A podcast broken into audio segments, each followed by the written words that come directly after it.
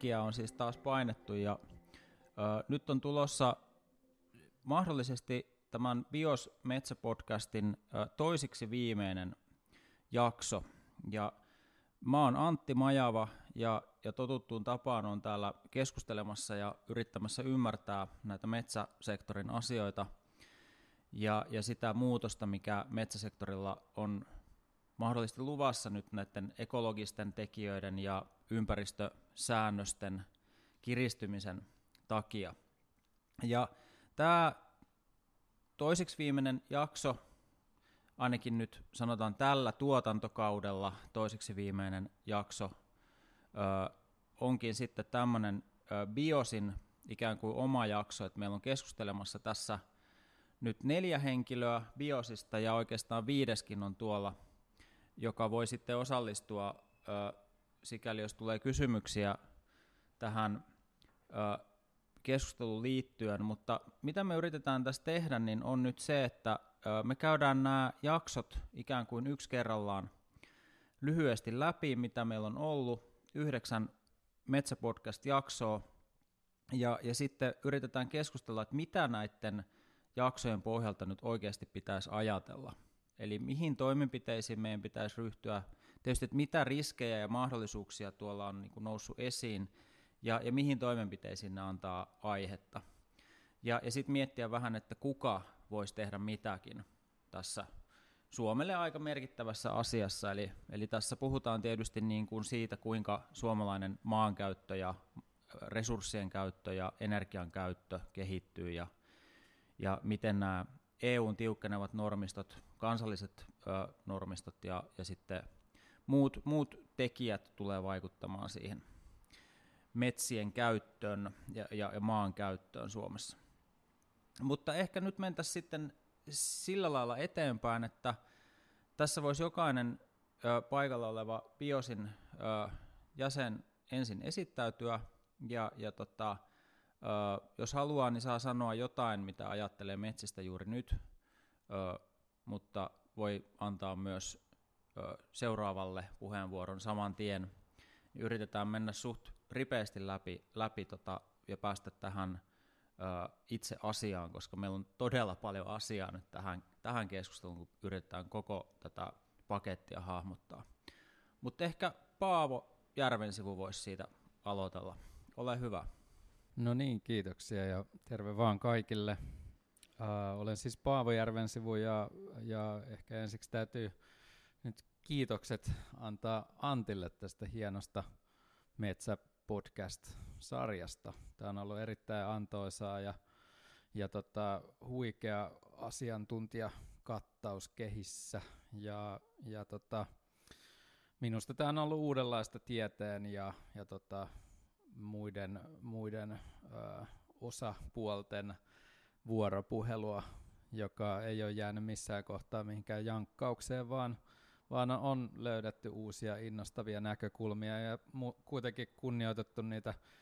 niin kuin tiukkoja tieteen sanomia ja viestejä, mitä sieltä on löytynyt. Ja tosi kiva päästä nyt vähän biosporukalla purkamaan tätä vyyhtiä. Kiitos Paavo. Ja Jussi Ahokas, ole hyvä. Joo, kiitos Antti ja kiitos kutsusta. Tosiaan olen Ahokkaan Jussi ja tuorein bioslainen, eli aloitin tuossa vuodenvaihteessa biosissa ja silloinhan Antilla oli jo tämä hanke Metsäpodcast kovasti menossa ja sitä on seuraillut innokkaasti ja yrittänyt kuunnella niitä jaksoja sieltä täältä. En ole ihan kaikkia vielä ehtynyt, että jäi vielä kesäksikin sitten puuhaa kuuntelun suhteen todella kiinnostava, niin kuin Paavo sanoi, ne pätkät, mitä on kuunnellut, niin tosiaankin avartaa sitä, että mitkä on ehkä ne poliittisetkin mahdollisuudet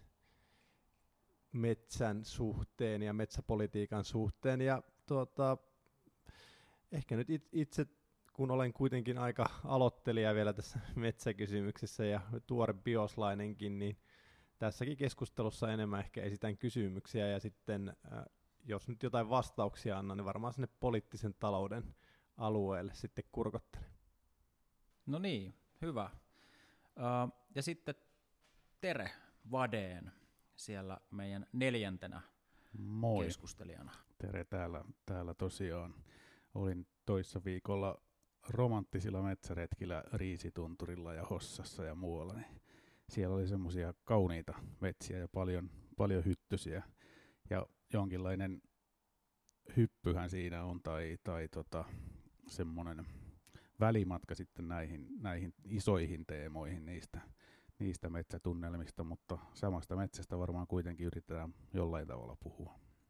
Joo, kiitos Tere. Sitten mainittakoon tosiaan, että meillä on vielä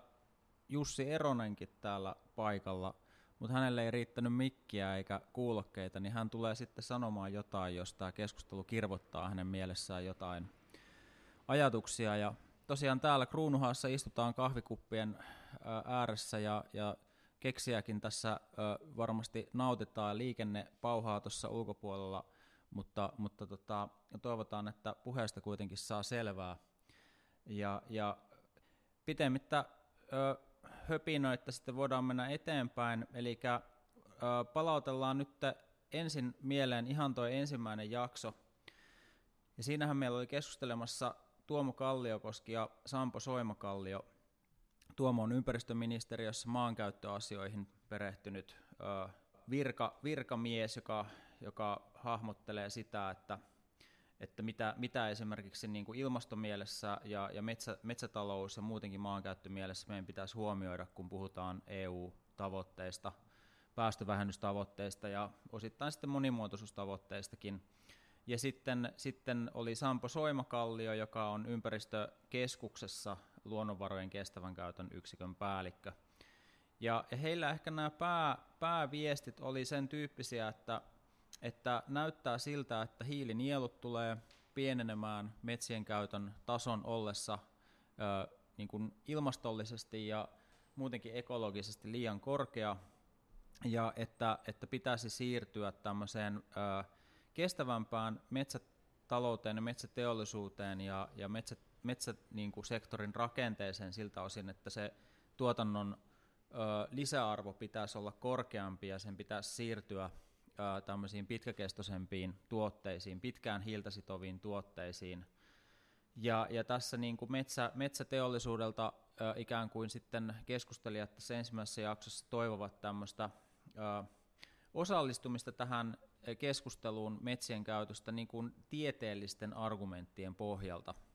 Eli, eli siellä ö, tunnistettiin semmoinen haaste, että, että metsistä kyllä puhutaan paljon Suomessa, ja, ja, ja toisaalta kun molemmat keskustelijat olivat just sen alan tutkijataustaisia, niin he tunnistivat, että että ne tutkimuksen pointitkin tulee esiin, mutta sitten metsäteollisuudelta tulee usein semmoisia ajatuksia ja näkemyksiä metsien käytöstä, jotka onkin hyvin kaukana, suorastaan vastakkaisia sille tieteelliselle viestille. Ja siinä ehkä hahmottu semmoinen riski, johon palattiin sitten useammassa muussakin jaksossa, että,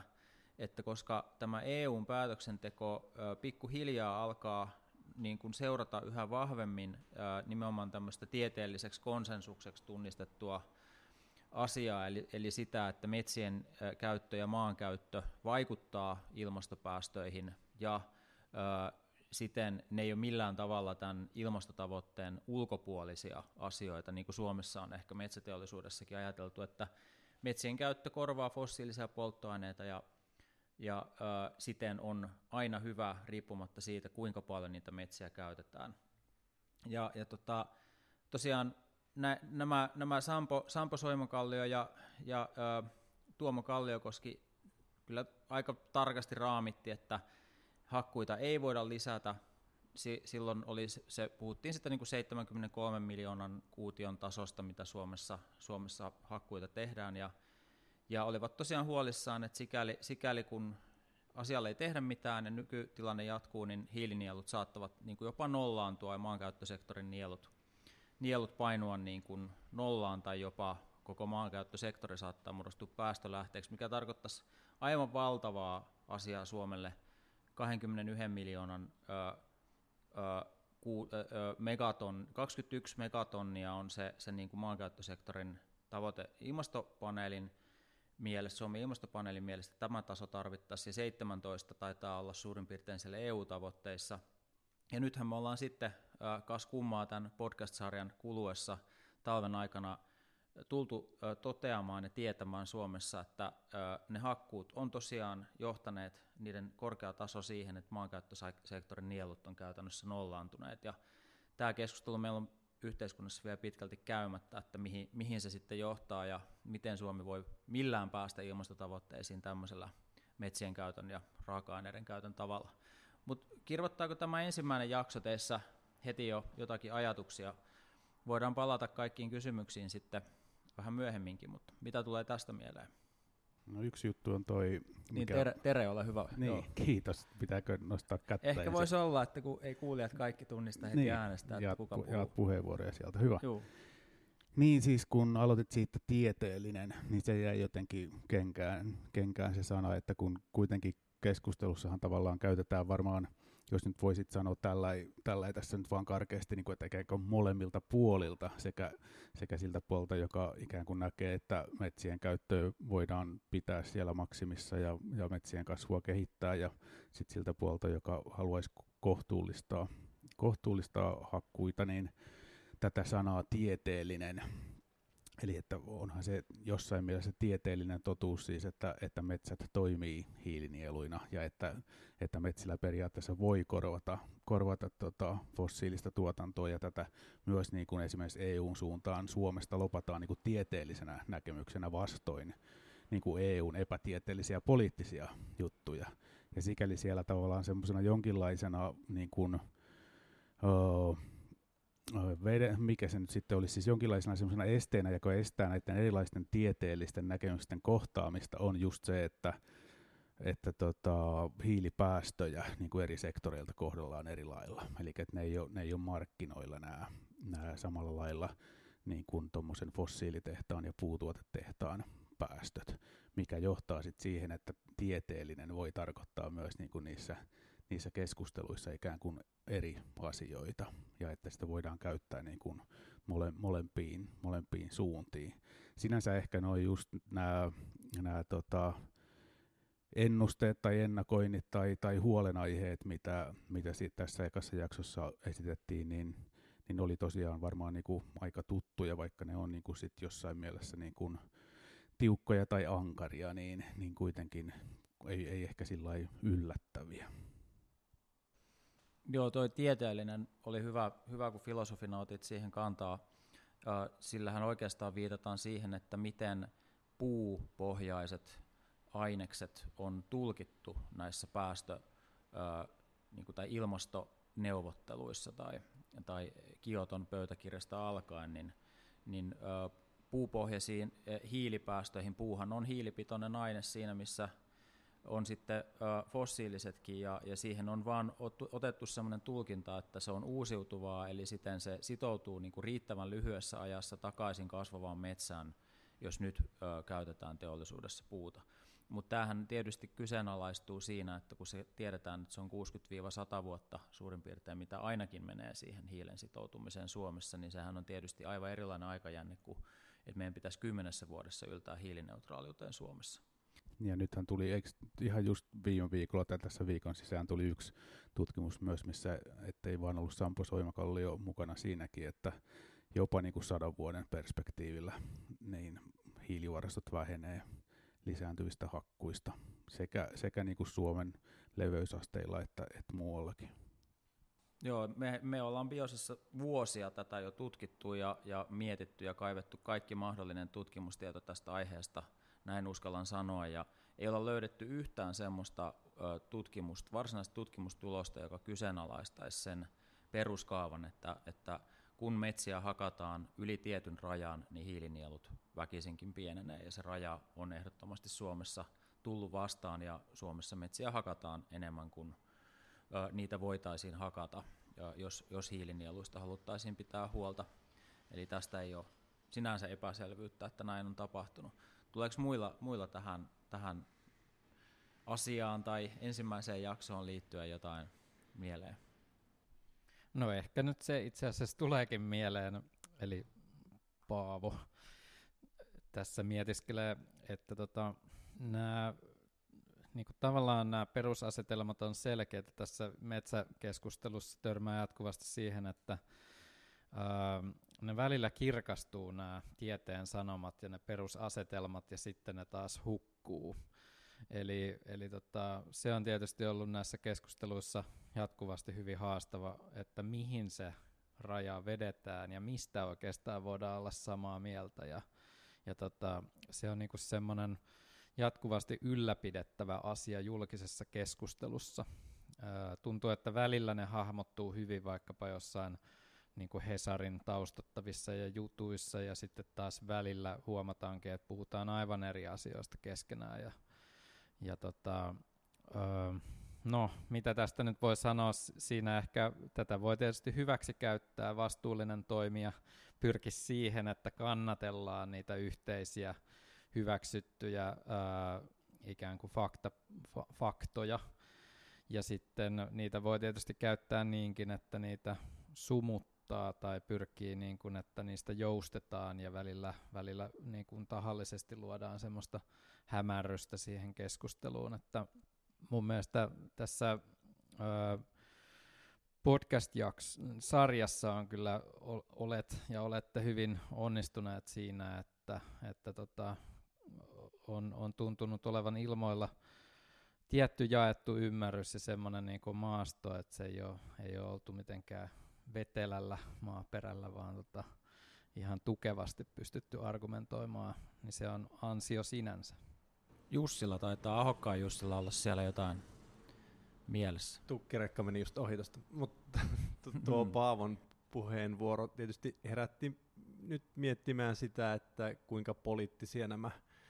nämä kysymykset sitten kuitenkin on ja, ja tuota, jotenkin jos puhutaan vaan tieteestä jotenkin puhtaana informanttina tässä kysymyksessä ja sitten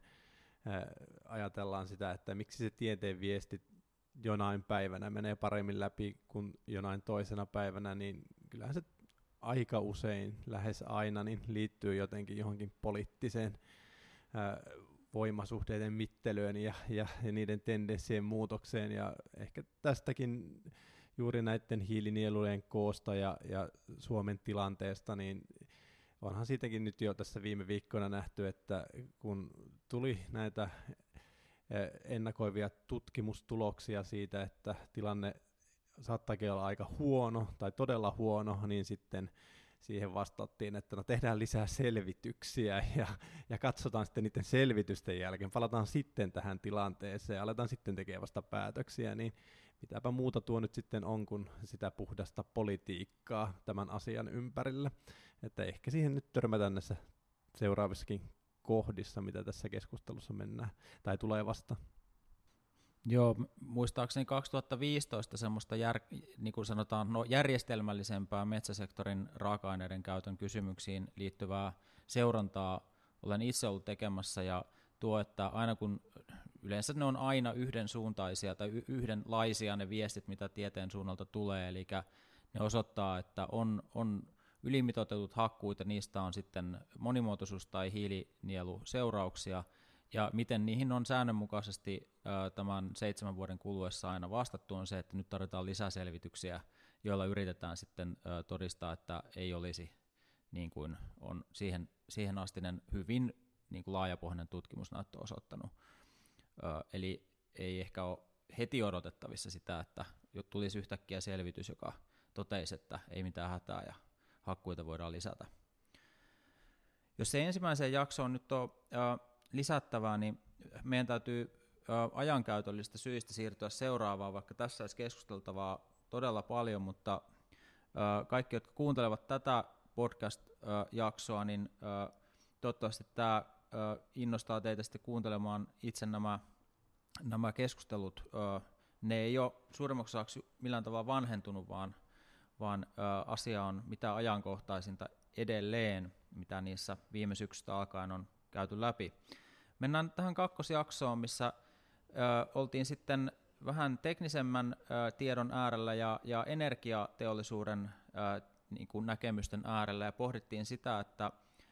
miten metsäteollisuus ja energiateollisuus voisi tehdä yhteistyötä tämmöisen hyvinkin akuutin ja tärkeän ongelman ratkaisussa, eli, eli kun tuulivoimaa lisääntyy ja jossain määrin myös aurinkovoimaa tuonne meidän sähkö, tuotantopuolelle,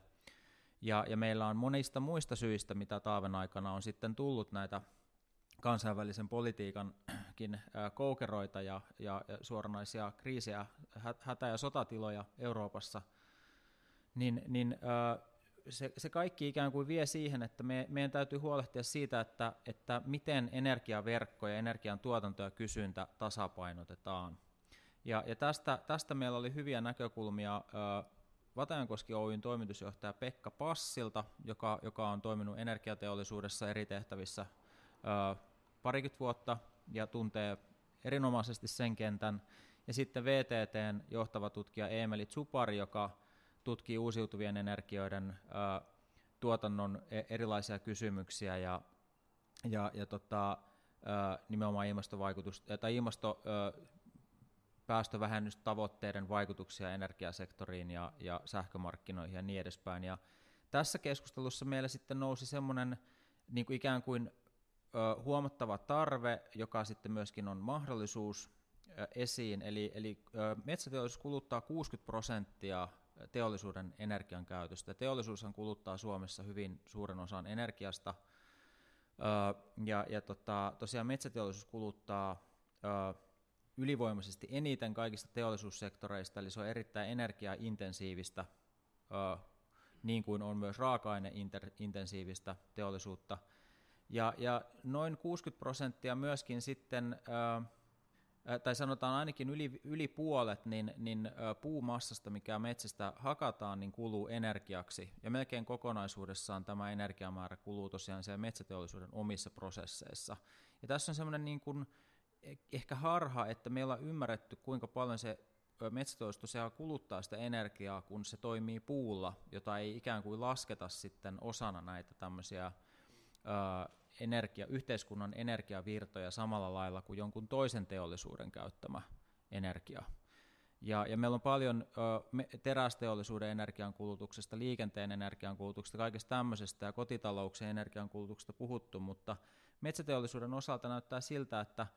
et sinne ei ole ulottunut tämmöiset niin kuin energiatehokkuuden lisäämisen ä, tavoitteet tai muut, koska he ikään kuin toimivat sillä omalla, oman tuotantonsa sivuvirralla. Ja tätä kyseenalaistettiin tässä,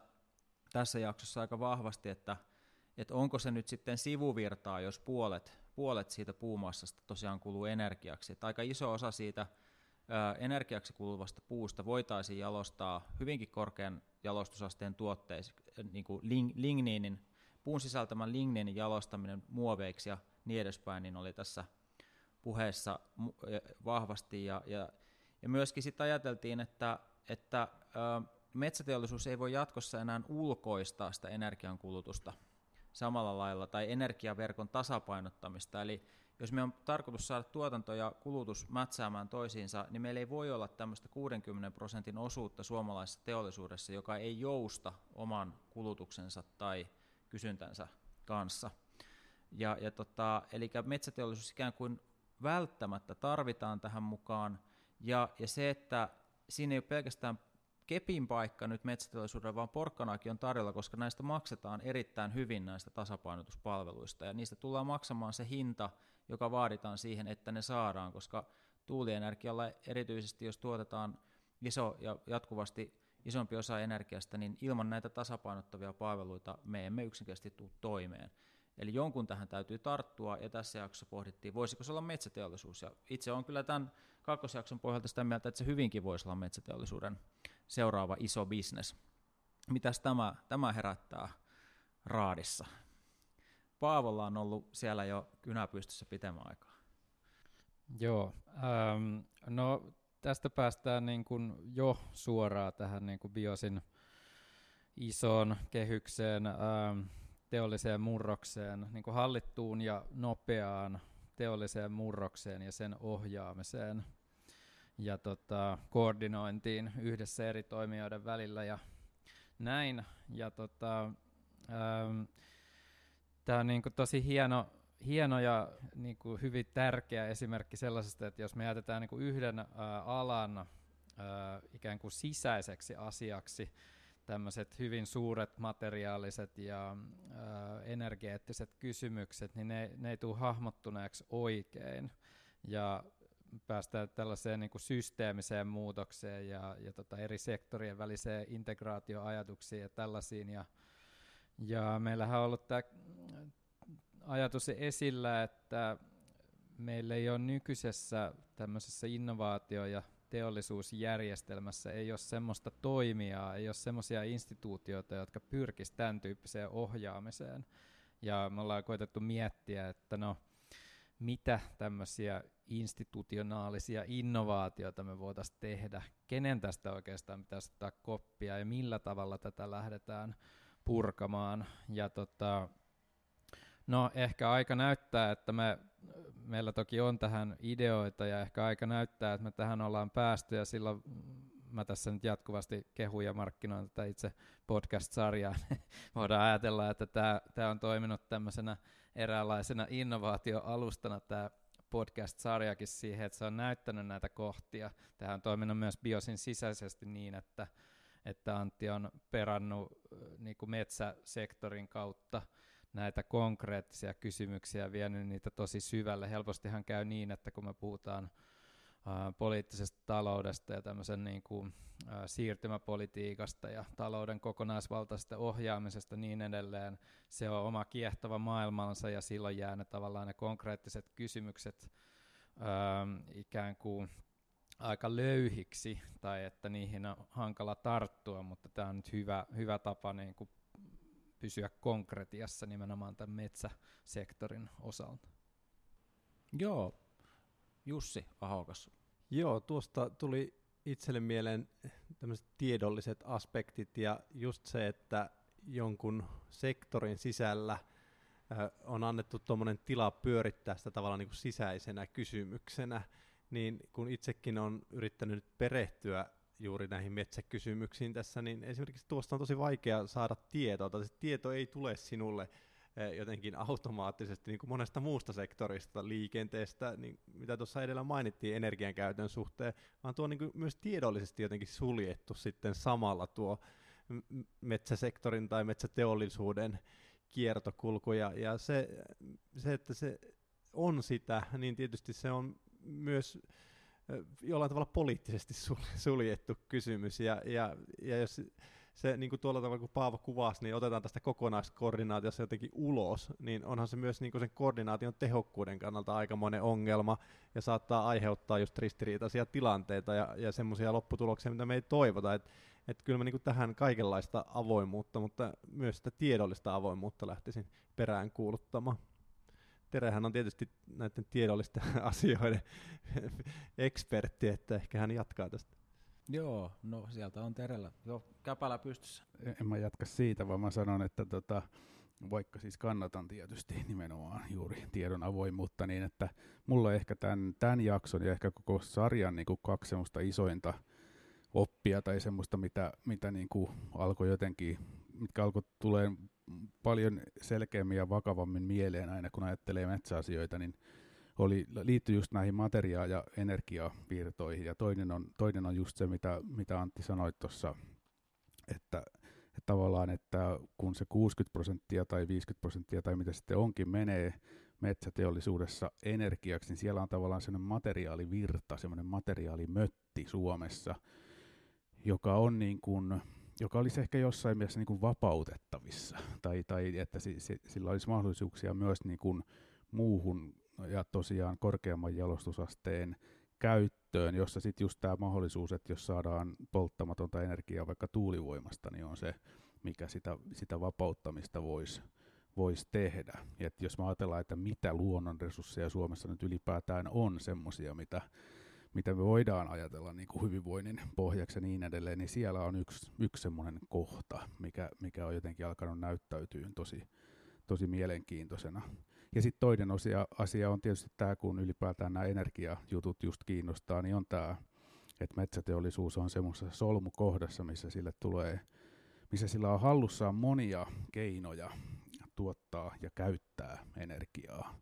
joka on semmoinen kohta, mi- mihin ikään kuin taas tämmöiset isot trendit selvästikin osoittaa, että semmoiset toimijat, joilla on mahdollisuus sekä tuottaa että käyttää energiaa ja vaihdella sitä, niin niillä on aika, aika tota, hyvät mahdollisuudet sitten toimia myös, myös jatkossa taloudellisesti kannattavalla tavalla. Eli, eli just tämä myös niinku se porkkana aspekti siellä, siellä näkyy. Joo, tämä on kyllä itselle semmoinen, että, että miksi, miksi mä, mä koen, että metsäsektori on sekä haaste että suuri inspiraationkin lähde ajattelulle,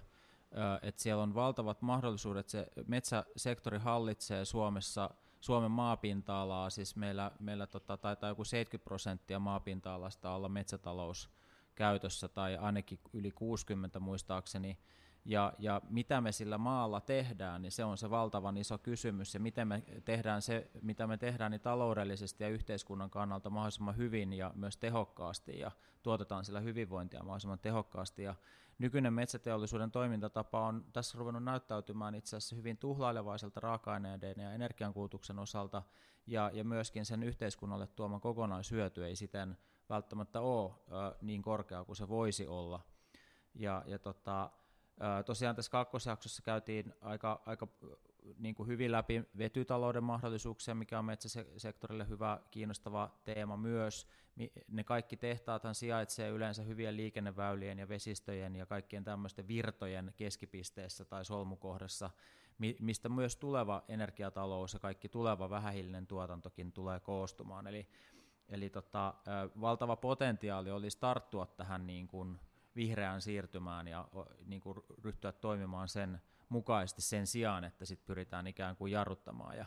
hidastamaan sitä kehitystä. B. I. O. S. Mutta, mutta sitten tota, mennään tähän kolmosjaksoon, jossa meillä oli keskustelemassa äh, tuolta Metsägrupin, äh, tai Metsäspringid, äh, eli joka on Metsägrupin tämmöinen tota, äh, niin innovaatio-osasto, voitaisiin sanoa, niin Niklas von Weimarn ja, ja sitten, sitten toi ää, ää, Jakob Donner Amnel Itä-Suomen yliopistosta. Ja meillä oli niin kuin, tavallaan tällainen tuplavaloitus siinä, siinä, että pyrittiin Jakob Donner Amnelin kautta hahmottamaan tätä metsäsektorin pitkää, pitkää niin kuin historiaa tai varsinkin viime vuosikymmenien vaiheita ja sitä, että että mit, mik, mikä on niin kuin määritellyt sitä, että mitä metsäsektori tuottaa ja millä tavalla se käyttää raaka-aineita. Ja, ja tota, sitten, sitten taas Niklaksen roolina oli niin kuin tuoda esiin, että mitä tällä hetkellä metsäteollisuudessa tehdään ja, ja mitä erityisesti niin kuin uusia tuotteita sieltä voisi olla nou, nousemassa esiin, tämmöisiä korkeamman lisäarvon tuotteita. Ja, ja molemmat keskustelijat oli tässä kyllä kovasti sitä mieltä, että, että meidän olisi pitänyt siirtyä jo kauan aikaa sitten niin kuin sellaiseen metsäteollisuuden toimintatapaan, jossa sellun rooli olisi paljon nykyistä niin kuin pienempi, että bulkki selluteollisuus ei kummankaan mielestä ole se metsäteollisuuden niin kuin, pitävä perusta, ja varsinkaan se ei voi olla sitä tulevaisuudessa, vaan kaikessa tuotannossa pitäisi pyrkiä siihen, että, että tehdään jotain parempaa, jotain, mikä tuottaa, missä suomalaisen yhteiskunnan niin kuin osaaminen ja kyvykkyydet todella pystytään ottamaan käyttöön ja, ja, ja puun raaka-ainearvo tunnistetaan. Ö, mitäs tästä, tästä tulee mieleen? Kuinka, kuinka se saadaan se ikään kuin puun todellinen arvo osaksi tätä meidän ajattelua ja teollisia prosesseja? Jussi Ahokas, ole hyvä. Mulle tulee tästä oikeastaan kysymys mieleen, ja se kysymys on, että miksi meidän metsäteollisuus on jäänyt junnaamaan tuolle tasolle, niin kuin selluteollisuudeksi käytännössä.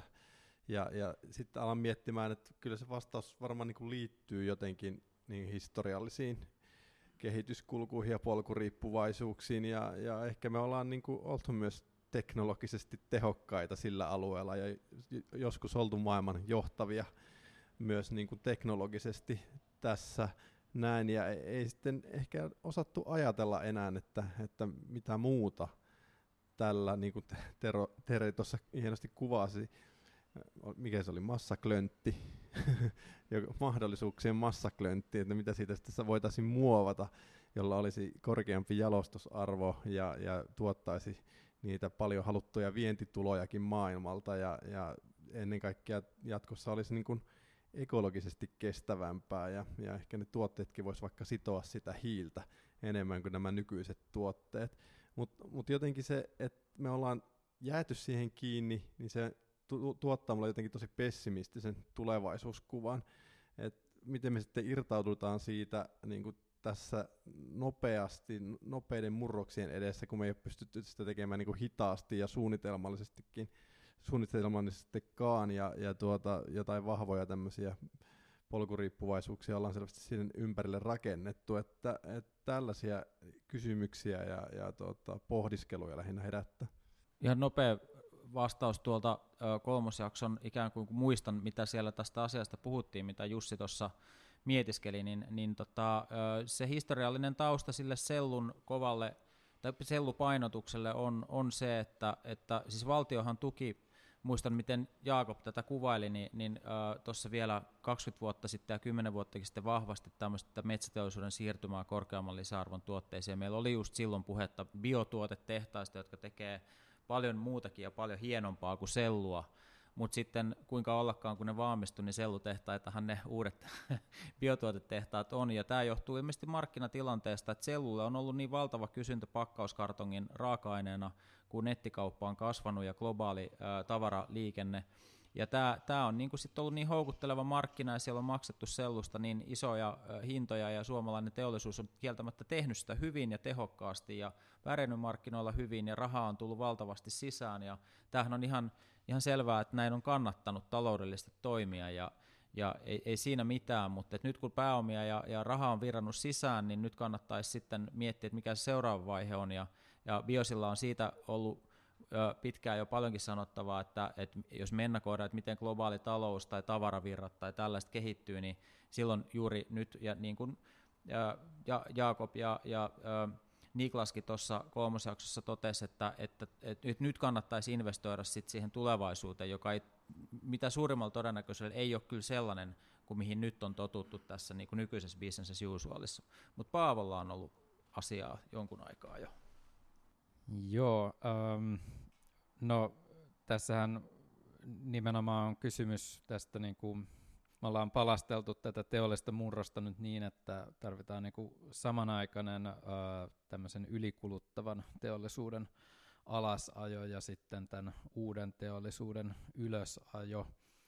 Ja tota, siinähän voi tietenkin ajautua vanhat toimijat niin kuin erilaisiin lukkiutumistilanteisiin, jos, jos tota sen vanhan kysyntä on ikään kuin liian suurta. Se voi olla houkuttelevaa jättäytyä siihen liian pitkäksi aikaa. Ja tämä on tietysti kauppislaiselle tämmöinen niin aika vanha tarina, miten, miten tota, suuryritykset, etabloituneet yritykset saattaa useinkin löytää itsensä tämmöisestä tilanteesta, että on ollut liian houkuttelevia tietyt hommat liian pitkän aikaa ja sitten ei ole kyetty löytämään sitä uutta. Ja tota, nythän tämä on niinku eräällä lailla niinku isompikin kohtalon kysymys kuin vain yksittäisten yritysten kohdalta. Me puhutaan niinku ilmastosta ja Suomen teollisesta kokonaisvaltaisesta uudistumiskyvystä ja, ja sitä kautta tietysti myöskin maailmalla laajemmin teollis, teollisesta uudistumiskyvystä ja tällaisesta. Ja, ja tota, ähm, tekee niin tässä yhteydessä mieli ajatella vanhaa opinahjoa, siis kauppakorkeakoulu ja Aalto-yliopistoa, jota mä edelleen ajattelen, että se on niin Aalto-yliopistossa yhdistyy niin kuin kauppatieteellinen ja teknologinen ja muotoiluosaaminen, niin kuin ehkä monet muistaa. Periaatteessa se on tämmöinen niin kuin innovaation läbi, joka pitäisi olla juurikin tekemässä sitten tätä niin kuin uuden nostamista. Ja, ja tuossa tota, justiinsa Männäviikolla keskustelin joidenkin aaltolaisten kanssa ja, ja nousi esiin tämmöinen luonnehdinta kuin huolestuneet huippuosaajat mitä siellä on nykyään. Verrattuna mun aikaan nykyään ää, opiskelijat on ehkä, niin kuin mekin oltiin huippuosaajia, me ei oltu vielä niin huolestuneita. Ja tota, tämä huoli pitäisi tietysti pystyä kanavoimaan nyt oikeaan paikkaan. Ja mulla on, mulla on sellainen ymmärrys, että jos, jos Aallossa ja Kauppiksessa ajatellaan teollisuutta, niin se on helposti niin kuin kone ja hissit Ja siellä on tietysti, se on suomalainen niin huippustori ja siellä on muotoiluosaamista ja kaikkea todella hienoa osaamista, mutta sitten tavallaan tästä niin kuin meidän materiaalisesta ja energeettisestä perspektiivistä käsin, niin se kone ei ole välttämättä siinä ihan niin kuin ensimmäisenä kiikarissa, vaan siellä on, siellä on just metsää ja, ja tota terästä ja energiateollisuutta ja sen sellaisia, että niin kuin huolestunut huippuosaaminen pitäisi pystyä kanavoimaan näihin, ja sitten sen pitäisi olla vielä uuden tyyppistä mitä otaksuisin, että ei ole vielä ihan täysin niin kuin, äm, saatu niihin kurrikulumeihin ja tutkimukseenkaan, on tämä juuri, että kun tätä pitää tehdä nyt nopeasti ja koordinoidusti, niin me ei puhuta enää vain yksittäisten yritysten näkökulmasta, eikä edes liiketoiminta-ekosysteemeistä tai innovaatioverkostoista, vaan, itse, vaan, vaan se on niin kuin laajempi tämä niin kuin tiedepolitiikka, bisneskompleksi, joka pitää ottaa haltuun. Eli sitten puhutaan niin kuin missio-ohjauksesta ja sellaisesta, että me ruvetaan ratkoon systemaattisesti, mutta innovatiivisesti näitä aikamme isoja haasteita. Ja, ja huolestuneet huippuosaajat niin kuin katsoo sitä sekä sieltä valtion näkökulmasta, EU-ohjauksen näkökulmasta, tieteen näkökulmasta, että sen bisneksen näkökulmasta samaan aikaan, eikä, eikä erillisenä juttuina. Ja tämä on minusta jotain sellaista, mitä nyt niin kuin, peräänkuuluttaisin itse, itse vahvasti ja tota, ää, toivottavasti joku professori, joka kuuntelee tätä podcastia, niin pistää tämmöisen tota, oppikokonaisuuden pystyyn. Siitä lähti terveiset professorikunnalle. Terellä oli siihen, ha, okei, okay. ihan hyvä. Tota, voidaan sitten vielä, jos meillä jää yhtään näiden jaksojen niin kuin käsittelyn jälkeen aikaan, niin käydä vähän näitä yleisiä kysymyksiä läpi ja pikkasen täytyy kiristää tahtia, mennään tähän jaksoon neljä, eli tota, missä puhuttiin hiilen hinnoittelusta ja, ja sivuttiin myös luontoarvojen hinnoittelua ja, ja äh, siellä oli Raisa Mäkipää, äh, tutkimusprofessori äh, Luonnonvarakeskuksesta ja, ja sitten oli äh, Hanna-Mari Ahonen, joka on äh, ympäristötaloustieteilijä, äh, joo, ympäristötaloustieteilijä ja hiilimarkkinoiden asiantuntija – ja, ja tota, Hanna-Mari on seurannut näitä niin kuin hiili, hiilen hinnoitteluja ja toisaalta päästö, tai, tai sanotaan näitä ilmastoneuvotteluita hyvin tiiviisti pitkän aikaa, ja, ja tämän, tämän niin kuin jakson ydintavoitteena sitten, sitten, tai siis sisältönä oli se, että, että kyllä sinne niin kuin maankäyttösektorille täytyy ulottaa nämä, tämä hiilen hinnoittelu, että meillä ei niin kuin oikein se markkina voi toimia, jos, jos kaikki niin kuin keskeiset tuotannon muodot ja resurssit eivät ole siinä mukana. Eli ihan sama kuin, että jos, jos tota metsäteollisuus ei ole mukana päästövähennystalkoissa tai, tai äh, energian, energiatehokkuustoimenpiteissä, niin meille jää sinne niin iso aukko, että että se, se ikään kuin periaatteellisesti häiritsee jo koko sitä kokonaistavoitteen toteuttamista, niin, niin, niin tässä niin, kuin, niin kauan kuin ma- maankäyttösektorin päästöthän siis kyllä lasketaan, mutta niitä ei ole hinnoiteltu eikä niille ole markkinoita, niin silloin se aukko on just semmoinen, että nytkin esimerkiksi jos tuli, kun Suomen kokonaispäästöt on ehkä noin 50 megatonnia ja nyt nielujen osuus on ollut, tai pyritty siihen, että se olisi 21 megatonnia, joinakin vuosina se on ollut reippaasti enemmänkin. Tämä maankäyttösektorin kokonaisnieluvaikutus, niin, niin se, se on niin kuin, nyt ollaan niin kuin lähellä sitä, että, että tämä maankäyttösektorin niin kuin, hiilinielujen ja ylipäätänsä se ajattelu niin päästöistä, kun se puuttuu, kun sille ei ole markkinoita eikä hinnoitteluja, niin puhutaan melkein puolesta Suomen päästöistä ja, ja toisaalta taas päästövähennyspotentiaaleista, jotka ikään kuin puuttuu tästä meidän hahmotuksesta. Ja, ja tota, tämäkin on kiinnostava jakso, missä sanottiin vaikka mitä, mutta, mutta tämän pitempään siitä ei voida nyt, minä en ainakaan voi puhua, mitä tämä, tämä niin kuin teissä herättää, että että meillä on tämä niin kuin maankäyttösektori ikään kuin näiden ää, niin kuin hiilimarkkinoiden ulkopuolella. Mitä, mitä tapahtuu, kun se väistämättä sinne jossain vaiheessa kuitenkin sitten tulee? Eli, eli silloinhan metsäteollisuus joutuu maksamaan päästöistään hintaa tai sitten ää, niitä, niitä tota, nieluille tulee hinta, joka taas nostaa metsäteollisuuden raaka-aineen hintaa. Tere. Tässähän on tavallaan niin kuin kaksi, kaksi asiaa. Toinen on just tämä niin kuin poliittinen vääntö ja kysymys siitä, että mistä se hinta tulee ja miten se tulee ja mitä niin kuin tehdään koko ajan. Et, et, niin kuin odotetaan, että tuleeko se EU-sta vai, vai pitäisikö kansallisesti tehdä jotain. Ja Bioskin on varmaan ehdotellut jotain, jotain semmoista esimerkiksi, että sitä voisi ruveta kokeileen. Ja jonkinlaisia kokeiluja näistä, näistä tota, on ollut ja on, on varmaan meneilläänkin niin kuin nimenomaan just tästä nieluhinnottelusta. Ja se niin kuin vapaaehtoisena tai jonain, jonain tämmöisenä, niin että miten se tulee, niin se on niin kuin yksi, yksi kysymys. Ja sitten sit se varmaan se, mikä siellä on se mörkö, minkä, minkä nyt sitten voi, ehkä sen voi tässä nostaa kissan, kissan suoraan pöydälle, on, on se, että niin siitäkin on tutkimusta ja laskelmia aika paljon, että jos se hiilen hinta sitten vaikka nielukorvaus on sitä luokkaa kuin mitä se olisi sitten vastaava päästökorvaus, niin sitten alkaa tulee semmoista niin kuin hakkuiden nollarajaa moni, monin paikoin Suomessa aika isoillekin alueille, että se tosiaan niin kuin taloudellisesti on sitten kannattavaa pitää mieluummin nieluna kuin, kuin hakata, ja sehän siellä sitten tot, totta kai on se niin kuin tavallaan tämmöinen taloudellisiin etuihin ja, ja muuhun niin kuin liittyvä iso kysymys, mikä siellä hiertää. Ekonomistin mielipide hiilen hinnoitteluun. Sitäkö sä kysyit, Antti? Kyllä Jussi, ole hyvä. Sano Joo, vaan. no tässähän niin kuin nimenomaan se kysymys on siitä, että abstraktisti ja tämmöisesti teoreettisella tasolla niin on helppoa sanoa, että globaalin hiilihinnoittelu, hiilen hinnoittelu tarvitaan ja se ratkaisee kaiken, mutta sitten kun se tuodaan juuri tuolle tasolle, mitä Tere tuossa kuvasi, niin sitten se ei olekaan enää niin helppo kysymys. Ja, ja, ja tämä oikeastaan osoittaa sen, että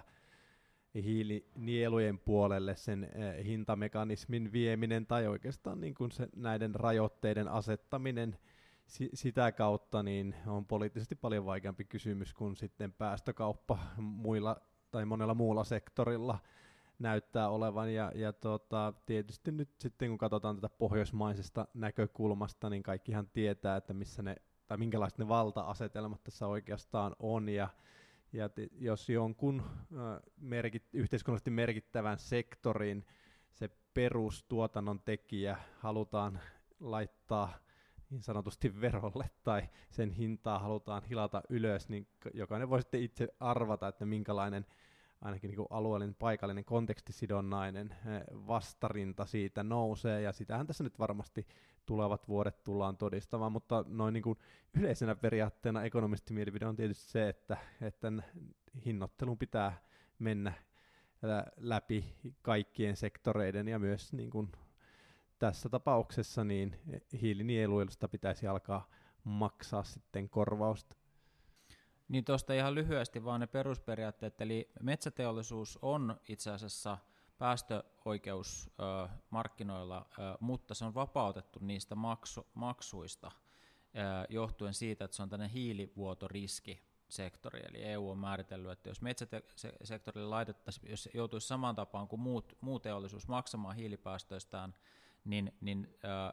siinä olisi niin iso riski sen valumiseen ikään kuin sitten EUn ulkopuolelle, että tähän ei ole vielä ryhdytty, mutta äh, kuten on tässä moneen kertaan podcast-jakson tai sarjan aikana tullut esille, niin, niin se on aito ongelma, että, että hiiltähän sieltä teollisuudesta, metsäteollisuudessakin reippaasti tulee, ja, ja jos ei sitä ole hinnoiteltu, niin silloin äh, se, siltä niin puuttuu tämmöinen uudistumiskyky ikään kuin siltä teollisuudelta. Ja, ja tämä voi aiheuttaa myös ihan sitten markkinaongelmia siinä, että moni muu teollisuuden ala saattaa kehittyä ja mennä eteenpäin ja sopia paljon paremmin tähän vähähiiliseen ö, maailmaan. Joo, Paavo, ole hyvä. Pikku kommentti tähän väliin, että, että tota, toivon todella, että ennakointi ja pitkän aikavälin strategian mielessä nämä hiili on siellä sisäisesti hinnoiteltu joka ikisessä laskelmassa aika kovillakin arvoilla ja er, erilaisilla herkkyystarkasteluilla, että entäs jos käy näin tai noin, niin miten, onko silloin vielä kannattavaa, että toivottavasti siellä ei ole yhtään laskelmaa, jos se ei ole jo aika tiukoilla hiililukemilla näitä ää,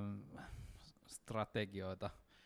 kehkeytetty. Ja tavallaan tässäkin, jos sitten taas ajatellaan vähän isommin, niin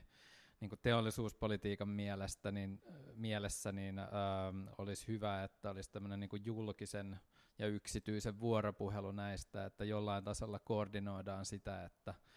että mitä suomalaiselle koko metsäsektorille käy, jos on tietyn tyyppiset hinnat, jos se tuleekin impulssina EU-sta tai mistä hyvänsä tämmöinen, niin mitä sitten? Toivottavasti tämmöinen ennakointi on tehty jo ajat sitten. Niin tuossa myöhemmissä jaksoissa tuli, tuli esille, että, että ei sille löydy oikeasti mitään ö, perusteita eikä sillä ole yhteiskunnan ö, kokonaisedun kannalta mitään myönteistä vaikutusta loppujen lopuksi ö, tällä, että metsäteollisuus on vapautettu ö, tästä päästöoikeusmaksusta. Ja ja, ja sikäli kun ö, nämä päästövähennystavoitteet kuitenkin on tarkoitus olla globaaleja, muutenhan me ei ilmastonmuutosta millään hoideta, niin, niin silloin kun ne on, on globaaleja, niin silloin se olisi oikeastaan suomalaisen teollisuuden etu, että meillä olisi täällä totuttu laskemaan ne hiilivirrat ja, ja, ja sitten me oltaisiin löydetty mekanismi, joka sopivalla tavalla – kun nythän on kiinnostavaa se, että jos hiilinieluista maksetaan korvausta, ne tulisi maanomistajalle, ja, ja, ja toisaalta jos teollisuus maksaisi päästöistään, niin silloin, silloin niin kuin teollisuus ö, kärsisi, ja, ja se raha ikään kuin menisi sitten, sitten niin kuin verotuksen kaltaisesti. Ja, ja nämä on niin kuin kiinnostavia, että kenelle nämä valtaiset rahasummat oikeastaan sitten niin kuin päätyy. Että tässä on niin kuin paljon myös voittavia osapuolia, että rahaa on jaossa paljon, ja ja just tämän podcast-sarjan aikanakin silloin alussa syksyllä, niin hiilen hintahan pomppasi sinne lähes 100 euroon tonni, joka muutti oikeastaan tämän pelin niin kuin ainakin hetkellisesti aivan täysin. että sitä oli ajateltu, että 2030 vasta päästäisiin niin kuin johonkin 50 euron hintaan per ää, CO2-tonni. Ja, ja tota, mutta tässäkin on paljon, niin kuin, paljon tapahtunut nopeasti ja voi olla, että ei olla ihan yhteiskuntana pysytty perässä. Ähm, mutta sitten, sitten tota, vaikka teillä olisikin sanottavaa, niin mennään kuitenkin tähän vitosjaksoon, ö, koska tota, aika kuluu. Eli siinä puhuttiin, sitten me oltiin, itse asiassa tehtiin se tuolla UPM-tehtaalla Kaukaalla Lappeenrannassa, ja meillä oli Jyrki Ovaska, taisi olla viimeistä työpäivää töissä silloin, eli UPM silloinen teknologiajohtaja, joka on ollut myös tuossa EUn vetyanallianssi, kohan se oli nimeltään, niin tota, siinä, siinä niin kuin, vahvana toimijana mukana. Ja sitten oli Jero Aholla tuolta Lappeenranta-Lahti teknillisen yliopiston niin energiatehokkuusprofessori on, on hänen, hänen tittelinsä. Ja, ja tota, pohdittiin sitä just, että miten tämä koko energiajärjestelmän tasolla ja, ja toisaalta metsäsektorin tasolla ja metsäteollisuudessa pitäisi mieltää nämä niin kuin energiatehokkuustavoitteet ja, ja, ja just se, että mitä siellä metsäteollisuudessa olisi tehtävissä – jotta se energia- ja raaka-aineiden käyttö voisi tehostua ja mikä rooli vetytaloudella voisi olla tässä. Ja, ja keskustelijat olivat niin hyvin yksimielisiä siitä, että vety tulee olemaan erittäin tärkeä osa myös metsäteollisuuden toimintaa ja metsäteollisuudella on erityisen hyvät lähtökohdat siihen vedyn tuottamiseen niin kuin muihinkin hiilivetyihin tai, tai tällaisiin niin kuin, puhtaisiin polttoaineisiin, mitä voitaisiin ehkä, vaikka nimenomaan tuulienergiaa ja aurinkoenergiaa ikään kuin primäärienergialähteenä niin kuin jalostaa sitten näistä biopohjaisista virroista ja sivuvirroista ja jätevirroista ja niin edespäin. Ja siellä tota, No joo, että tämä oli semmoinen niin kuin, tavallaan myönteinen katsaus ö, niihin kaikkiin mahdollisuuksiin ja, ja niin kuin, mitä tämmöinen, tämmöinen niin kuin, me vähän sivuttiin tuossa jo aikaisemminkin sitä, että, että miten te näette, että tämä vihreä siirtymä voisi äh, niin kuin muodostua menestyk- menestyksen tar- menestystarinaksi metsäsektorille Suomessa? Tässähän, on, tässähän on just hyvin, hyvin nyt sitä, mitä tosiaan sivuttiin aikaisemmin, sitä, että metsäteollisuus on siinä solmukohdassa. Puhuttiin, tai vaan mainittiin abstraktiimmin materiaalivirrat ja energiavirrat, mutta että nyt sitten kun tässä jaksossa tosiaan puhuttiin jo, jo tota, niin kuin molekyylitasolla, että siellä metsäkombinaatissa. Siellä on hiiltä, siellä on hiilidioksidia. Sitten jos on vielä, vielä tosiaan vetyä, niin siinä alkaa olla jo hyvät edellytykset sit tehdä erilaisia synteettisiä asioita, jotka nyt tällä hetkellä on paljolti niin kuin petrokemian tuotteita. Eli tavallaan si, siinä se solmukohta näkyy, näkyy tämmöisellä niin kuin kemiallisella ja molekyylitasolla. Ja, ja tosiaan vielä sitä, sitä energiaakin siinä sitten niin kuin monessa, monessa muodossa ja monella tavalla. Tämä mun mielestä on se, se niin kuin näkymä siihen mahdollisuuteen. Joo, tämä oli, tää oli Teren puheessa kuul, kuulsi se, mikä oli tässä koko podcast-sarjan yhtenä lähtökohtana, että eihän metsäteollisuus todennäköisesti ole mihinkään katoamassa eikä, eikä kuolemassa, ja juuri siksi meidän on hyvä tarkastella sitä kriittisin silmin, jotta se toimisi mahdollisimman hyvin ja tehokkaasti. Joo, mutta kenellä se oli Paavolla siellä käpälää pystyssä ja Jussilla sitten sen jälkeen? Joo, ähm, no mä tuon tähän nyt taas näitä Biosin isoja, isoja tota, agendoja keskusteluun mukaan, ähm, kun täällä nämä keskustelijat ovat, ovat sanoneet, mä luen täältä lainauksia, että ää, millainen energiajärjestelmä meillä on jatkossa ja mitä siltä pohjalta täällä kannattaa tehdä. Vedyn tuotannosta vaikuttaa muodostuvan energiamurroksen suuren kysymys. Tarvitaan isoja monialaisia konklaaveja ja mahdollistavaa valtiota viemään kokonaisvaltaista muutosta eteenpäin, sanoi ää, professori Jero Ahola tuossa ja Jyrki Ovaskakin komppailee omalta osaltaan tätä, ää, niin tästä tulee tietysti mieleen Biosin ajatukset teollisen murroksen tiedevetoisesta suunnittelusta, nimenomaan tällaista monialaisesta konklaavista, joka saa riittävän tärkeän roolin tässä suomalaisessa innovaatio- ja teollisuuspoliittisessa järjestelmässä. Ja tota, ähm, semmoinenhan pitäisi pitäisi perustaa heti. Toivottavasti siitä nousee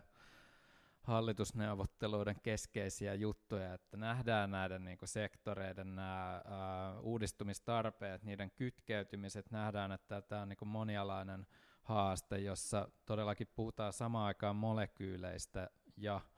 ja tota, kaupallisista innovaatioista ja ö, markkinoinnista ja niin edespäin. Ne menee niin sekaisin, eikä me voida enää tehdä niitä irrallaan näistä näistä tota, hyvinkin materiaalisista kysymyksistä ja, ja ymmärryksistä ja tämän niin kuin kokonaishahmottumisesta käsin. Eli tota, kaikki paukut nyt siihen, että me Suomessa voidaan käyttää tämä meidän niin kuin suhteelliset edut, eli suhteellisen pieni ja käsitettävä maa, jossa nä- voidaan nähdä hyvin nämä sektorien välisyydet ja kokonaistilanne, keskustella keskenään käytännössä kaikkien kanssa ja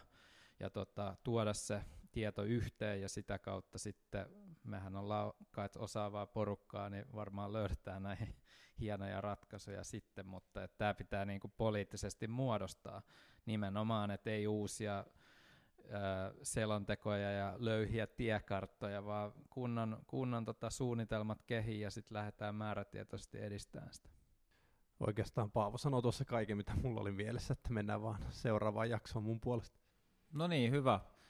Ö, mennään tosiaan ö, kutosjaksoon, eli, eli siinä puhuttiin metsien monimuotoisuudesta ja taustana oli se, että EUhan edellyttää biodiversiteettistrategiassaan ö, merkittävää edistymistä ö, monimuotoisuuden turvaamisessa jo ö, itse asiassa ö, ensi vuonna ö, 2023 pitää Suomen osoittaa mä en nyt ihan tarkkaan tiedä, että mitä tarkoittaa tämä merkittävä edistyminen, mutta, mutta tota, siellä oli kes- keskustelemassa tutkimusprofessori Luonnonvarakeskuksesta Artti Juutinen ja sitten ympäristökeskuksen projektipäällikkö Saija Kuusela, jotka on monimuotoisuusasioiden tämmöisiä johtavia asiantuntijoita Suomessa ja, ja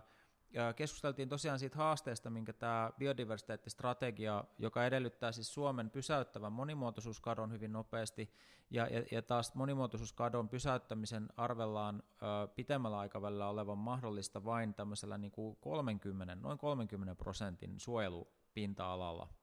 eli suojeluosuudella tavallaan. Ja tämä ei ole sellainen osuus, joka voitaisiin saavuttaa sillä, että vaikka Lapista suojellaan puolet tai, tai koko Lappi ja sitten Etelä-Suomessa harjoitetaan metsätaloutta entiseen malliin, vaan tämä, tämä pitää olla alueellinen tämä niin kuin jakauma niin, että luontotyypit ympäri koko Suomen tai EU, EU niin tulisi tasapuolisesti ikään kuin suojelluksi. Ja tämähän asettaa nyt Suomessa valtava haasteen, koska suojelualueet tosiaan on meillä pohjoisessa, ja Etelä-Suomessa hyvin hajanaisia sirpaleisia alueita, eli tämä lisäsuojelun tarve eteläisessä Suomessa niin kuin hyvällä puuntuotannon alueella on valtava. Ja, ja tämä tarkoittaa sitten, että, äh, että se, se tulee maksamaan. 6 miljardia oli Luke maksa, tai siis arvioinut, että tulisi tälle hintaa ikään kuin tälle, tälle EUn monimuotoisuustavoitteen toimeenpanolle Suomessa. Ja sitten keskusteltiin siitä, että kuka sitten maksaa, ja, ja toki keskustelijat olivat sitä mieltä, että se kannattaa maksaa, ja, ja se ei ole loppujen lopuksi keneltäkään pois, vaan se nimenomaan myös teollisuuden näkökulmasta, vaan pakottaa tehokkaampaa raaka-aineiden käyttöön ja korkeamman lisäarvon tuotantoon, ja, ja ehkä luo jonkinlaisia uusia bisnesmahdollisuuksia, varsinkin jos tämä toteutettaisiin ikään kuin markkinoiden kautta, että että, että tähänkin tulisi sen hiilimarkkinan kaltainen niin kuin luontoarvomarkkina ja luontokompensaatiomarkkina, ja, ja äh, hu, niin kuin tämmöiseksi huolestuttavaksi tekijäksi arvioitiin, että, että voi olla tota, äh, niin kuin tänne pakkosuojelupelko, mikä Naturassa oli, to, Natura 2000-ohjelmassa toteutui, ja, ja että onko valtiolla varaa 6 miljardin ää, ää,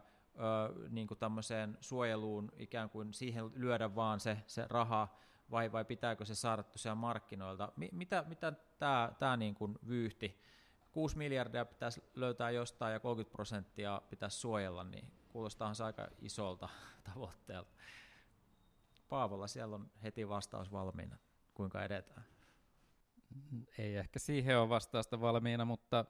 heti ensimmäisenä nousee ajatus, että tota on jokseenkin älytöntä ajatella tuon niin kuin euromäärien kautta, vaan, vaan kyllähän se hahmottuu paljon mielekkäämmin sitä kautta, että ää, mitä, mitä meille materiaalisesti jää jäljelle, kun tarpeelliset suojelutoimenpiteet tehdään. Et mun mielestä se on niinku analogisesti suurin piirtein samanlainen kuin, että että miksi ihmiset tekee vaan niin kuin kahdeksan tuntia päivässä töitä, miksi ne tee 16 tuntia. Mehän menetetään niin kuin vähintään 6 tai jopa 60 miljardia siinä, jos me, jos me tota annetaan niiden viettää vapaa-aikaa eikä tehdä tuottavia hommia tai, tai tällaista. Että, mutta se on materiaalisesti mahdotonta ja pitkällä aikavälillä täysin älytöntä Eli että tota, mun mielestä niin kuin Antin ja Biosin ja tota, tämän podcastin vahvuus on ollut näissä niin kuin nimenomaan, katsotaan sitten ei sen ää, niin kuin,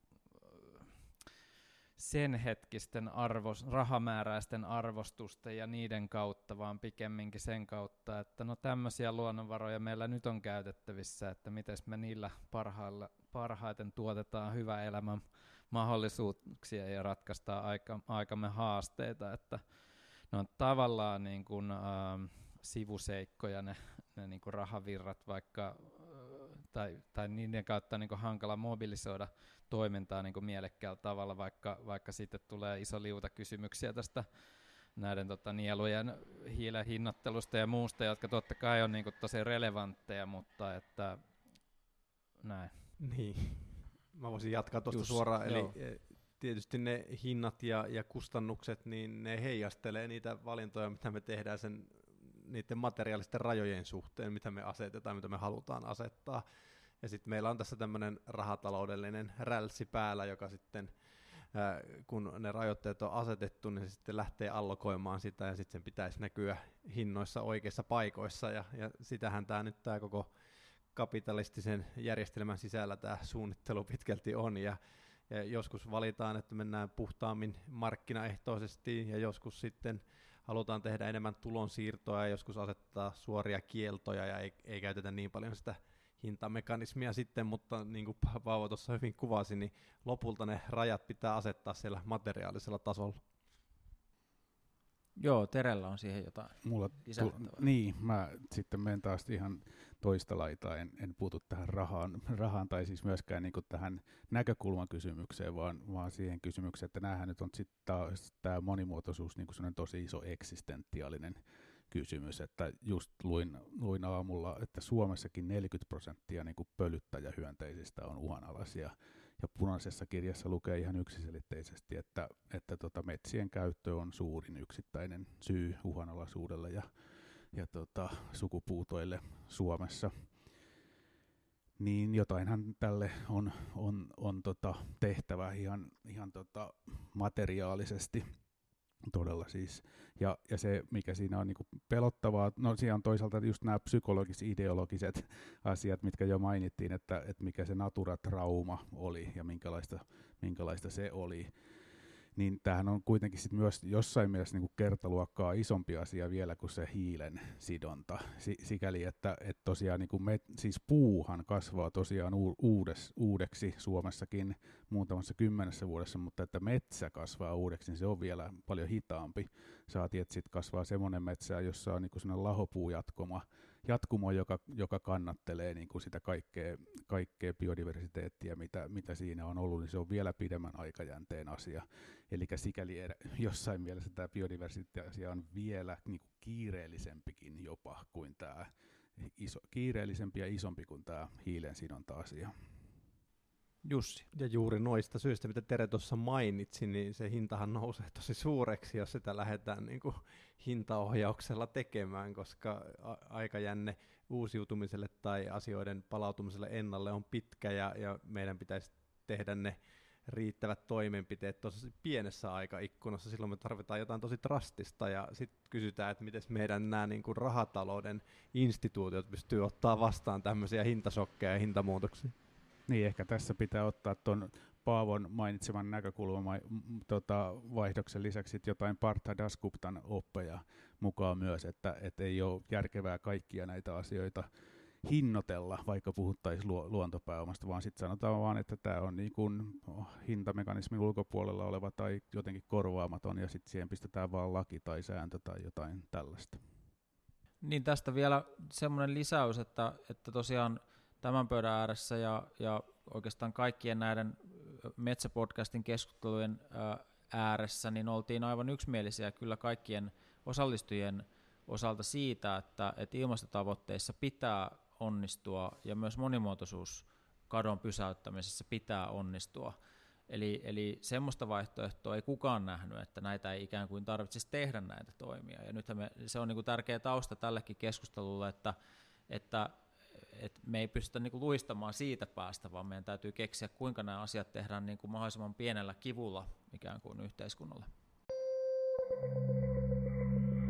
B. I. O. S. Sitten mennään seiska jaksoon, eli tota, ähm, tässä olikin rahoitussektori niin kuin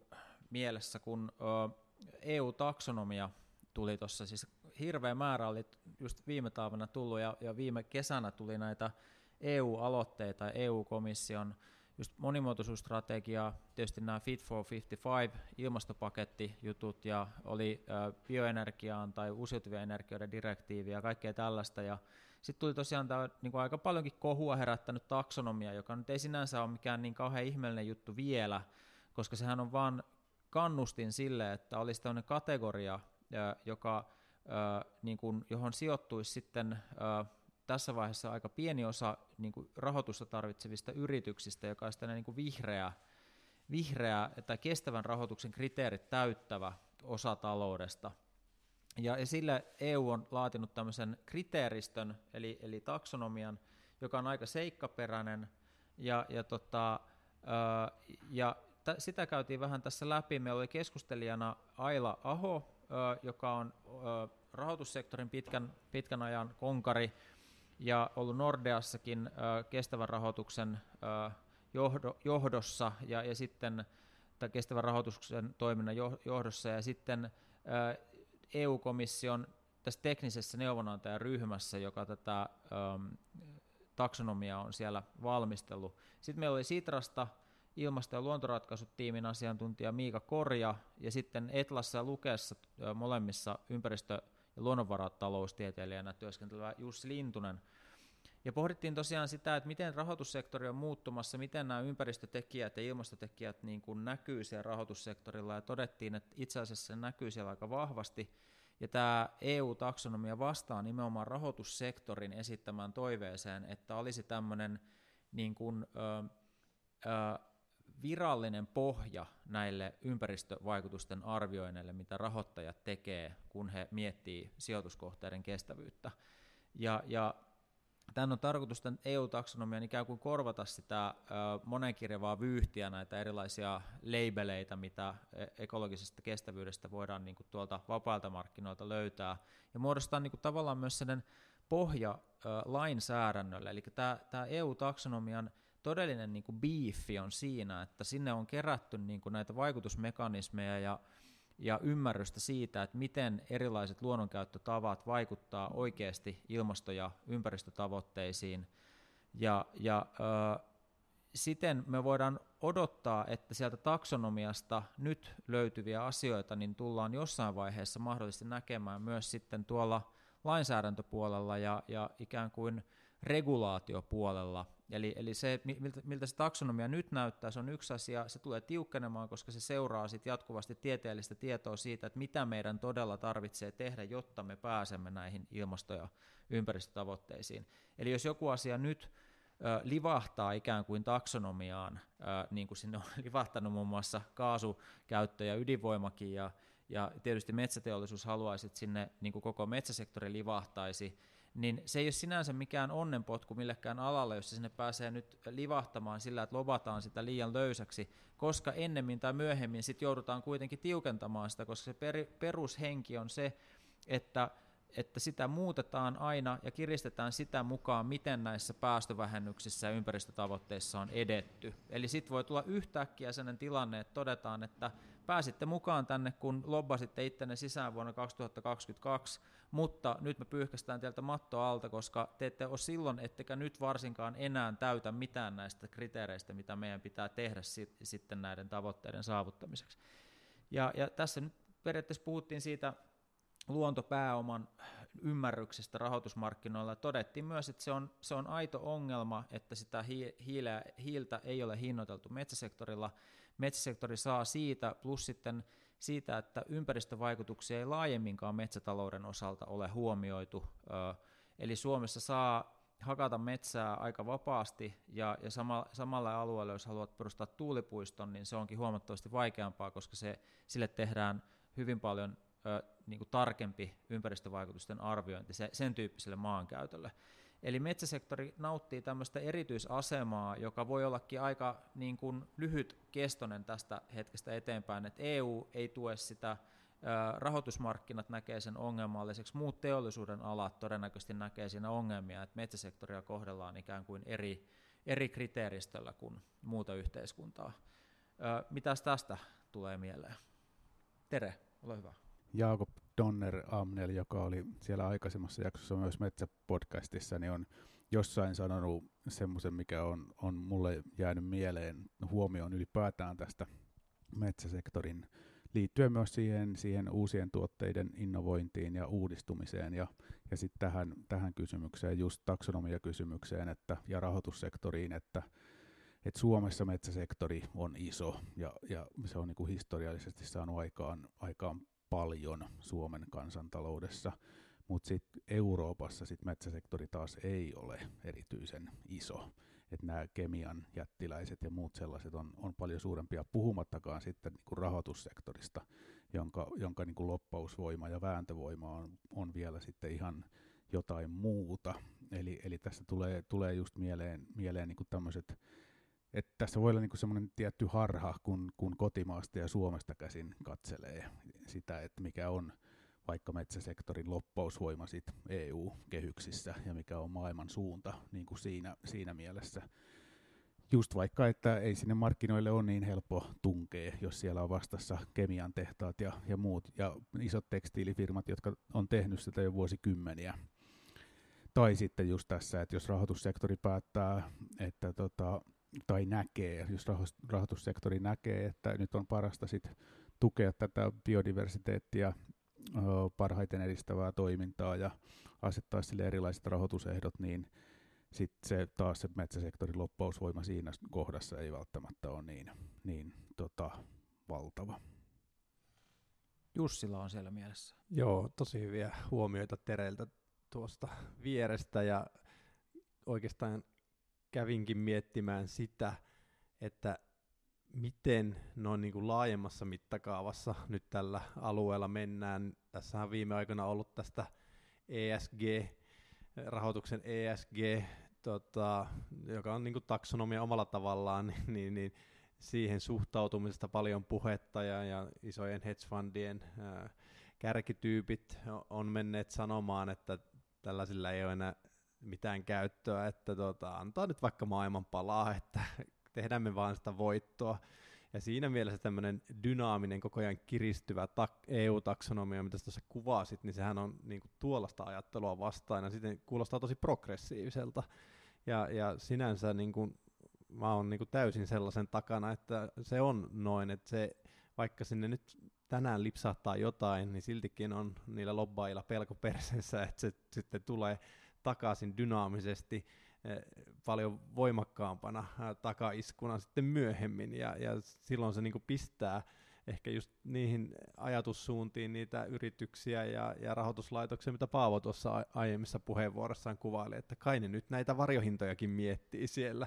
ja, ja tämmöinen dynaaminen taksonomia ehkä saa niitä miettimään, mutta sitten niin mit, miten voidaan laskea rahoitusmarkkinoiden varaa yleensä, niin kyllähän nämä viimeaikaiset puheet juuri niin kuin näiden ympäristöllisten, sosiaalisten ja hallinnollisten hallinnollisten kysymysten näkemisestä niin kuin, tai kestävyyden näkemisestä osana rahoituspäätöksiä, niin ei ne mitenkään rohkaisevia kyllä ole. Hmm. No mitäs Paavo? No mun näkökulma tuohon taksonomiaan on oikeastaan se, että se on kyllä niinku huikea harjoite ja suoritus, että siinä tehdään niinku todella iso tiedollinen ö, työ, että koitetaan jotenkin saada sinne rahoitusmarkkinoiden suuntaan niinku todella kokonaisvaltaisesti haarukoitua tuo kysymys, että mitä tässä nyt pitäisi tehdä, mihin pitäisi ne rahat ohjata. Ja tavallaan se käsittääkseni tuohon taksonomiaan liittyy niitäkin elementtejä, että se vähän tunnistaa sitä, että mikä, mikä on jo ää, niin kuin tavallaan tulevaisuuskestävää ja mikä on se siirtymätoimenpide sinne tulevaisuudessa kestävään asiaan, että siinä vähän, että se ei ole edes niin staattinen kuin miltä se näyttää, vaan se on yllättävän niin dynaaminenkin paketti, että tavallaan tuosta seuraava steppi olisi ehkä joku tämmöinen niin kun, jota ehkä nyt voi hahmottaa vain just kansallisella tasolla, joku tämmöinen suunnitelma, jossa tehdään suunnitelma siitä, miten eri alat synkassa, mitä siellä pitää tapahtua eri aloilla ja missä rytmissä, jotta asiat menee parhain päin. Ja sitten siihen voidaan niin kuin investoida, niin toi olisi varmaan se next step, mutta eihän semmoista oikein voi kuvitella niin kuin, um, EU-tasolla taikka varsinkaan niin kuin laajemmin, niin toi on kyllä on tuossa rima mun mielestä aika, aika tota ylös vedetty, että mitä tuossa taksonomiassa tavoitellaan, että siinä mielessä niin kuin kunnioitusta herättävä paketti. Joo, mulla on ainakin tullut vähän sen olo, että, että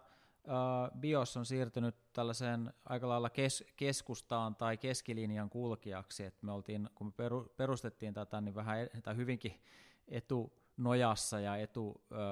että sanotaan niin kuin, edellä aikaamme, mutta nyt EU oikeastaan pyrkii tekemään ihan sitä samaa, mitä me, me niin kuin ikään kuin tavoiteltiin tuossa viisi vuotta sitten. No niin, kaksi jaksoa vielä käsittelemättä. Kahdeksas jakso, jossa puhuttiin metsätaloudesta ja, ja metsän, metsän omistajan näkökulmasta tätä niin kuin, äh, hahmoteltiin. Ja, ja tota, tässä oli Lauri Hetemäki keskustelemassa tuolta Euroopan metsäinstituutista, ja, ja, tota, ja hän on myös työelämäprofessorina Helsingin yliopistossa, ja sitten Timo Pukkala Itä-Suomen yliopistosta, maankäytön tai metsätalouden suunnittelun professori. Ja meillä oli tästä, tästä niin kuin, uh, ihan yhteinen näkemys kaikkien muidenkin Metsäpodcast-jaksojen kanssa, että, että ja tässä keskustelussa niin kuin mentiin siinä sitten uh, syvemmälle, että et, et itse asiassa kyllä tämä ympäristönmuutos ja, ja, ja sitten nämä sen torjumiseen tähtäävät toimet on metsätalouden näkökulmasta, metsätalouden harjoittajalle ja metsänomistajalle nimenomaan positiivinen asia, koska nämä niin kuin tuo tuloja, nämä niin kuin näyttää että auttaa hahmottamaan sen, kuinka tärkeää tämä alkutuotanto ja kuinka tärkeä metsä ja, ja metsän erilaiset toiminnot itse asiassa yhteiskunnalle on. Ja, ja se, joka omistaa metsää, niin istuu aika paljon päällä sinänsä, että, että metsän omistajan ratkaisut on todella tärkeitä ja isoja tästä lähitulevaisuudessa. Ja Timo Pukkala oli laskenut sitten jossain, jossain artikkelissaan, tutkimusartikkelissaan, että, että sillä hiilen hinnalla, mikä si, siihen sen keskustelun aikana viime keväänä oli val, niin kuin tämä EUn päästöoikeusmarkkinoiden äh, hiilen hinta, niin jos se siirtyisi metsän, äh, että jos sama maksettaisiin metsänieluista, niin metsätalous oikeastaan met, niin puun äh, myynti metsäteollisuudelle lakkaisi kutakuinkin kokonaan. Tämä oli aika hämmentävää, että, että silloin ymmärtää paremmin, että, että ei ole helppoa tuosta vaan sitten niin kuin, ö, aloittaa tätä nielu, nielumarkkinaa, koska se voisi johtaa niin kuin ainakin hetkellisesti siihen, että metsäteollisuudelta loppuisi puu kokonaan, koska se maksaa siitä niin alhaisen hinnan metsänomistajalle. Ja, ja tota, Lauri Hetemäki toisti esiin näitä, näitä aj- ajatuksia siitä, että on tämmöinen niin ilmastoviisas metsätalous, johon pitäisi siirtyä mahdollisimman nopeasti. Ja, ja he, heillä oli tämmöinen äh, silloin juuri julkaistu kirjakin, joka tätä äh, nostaa useamman kirjoittajan äh, voimin vahvasti esiin, mitä on tuonne ilmastoviisas metsätalous. Äh, tuleeko tästä keskustelijoilla kysymyksiä tai ajatuksia? Siellä Ahokkaan No pakko, pakko, pakko taas ekonom- ekonomistina ottaa kiinni tästä. Kyllähän se todellakin kiinnostava kysymys on, että minkälaisen äh, kultakaivoksen päällä metsänomistajat, metsän, nimenomaan metsätalous tällä hetkellä istuu ja, ja, ja mit, mitä se tarkoittaa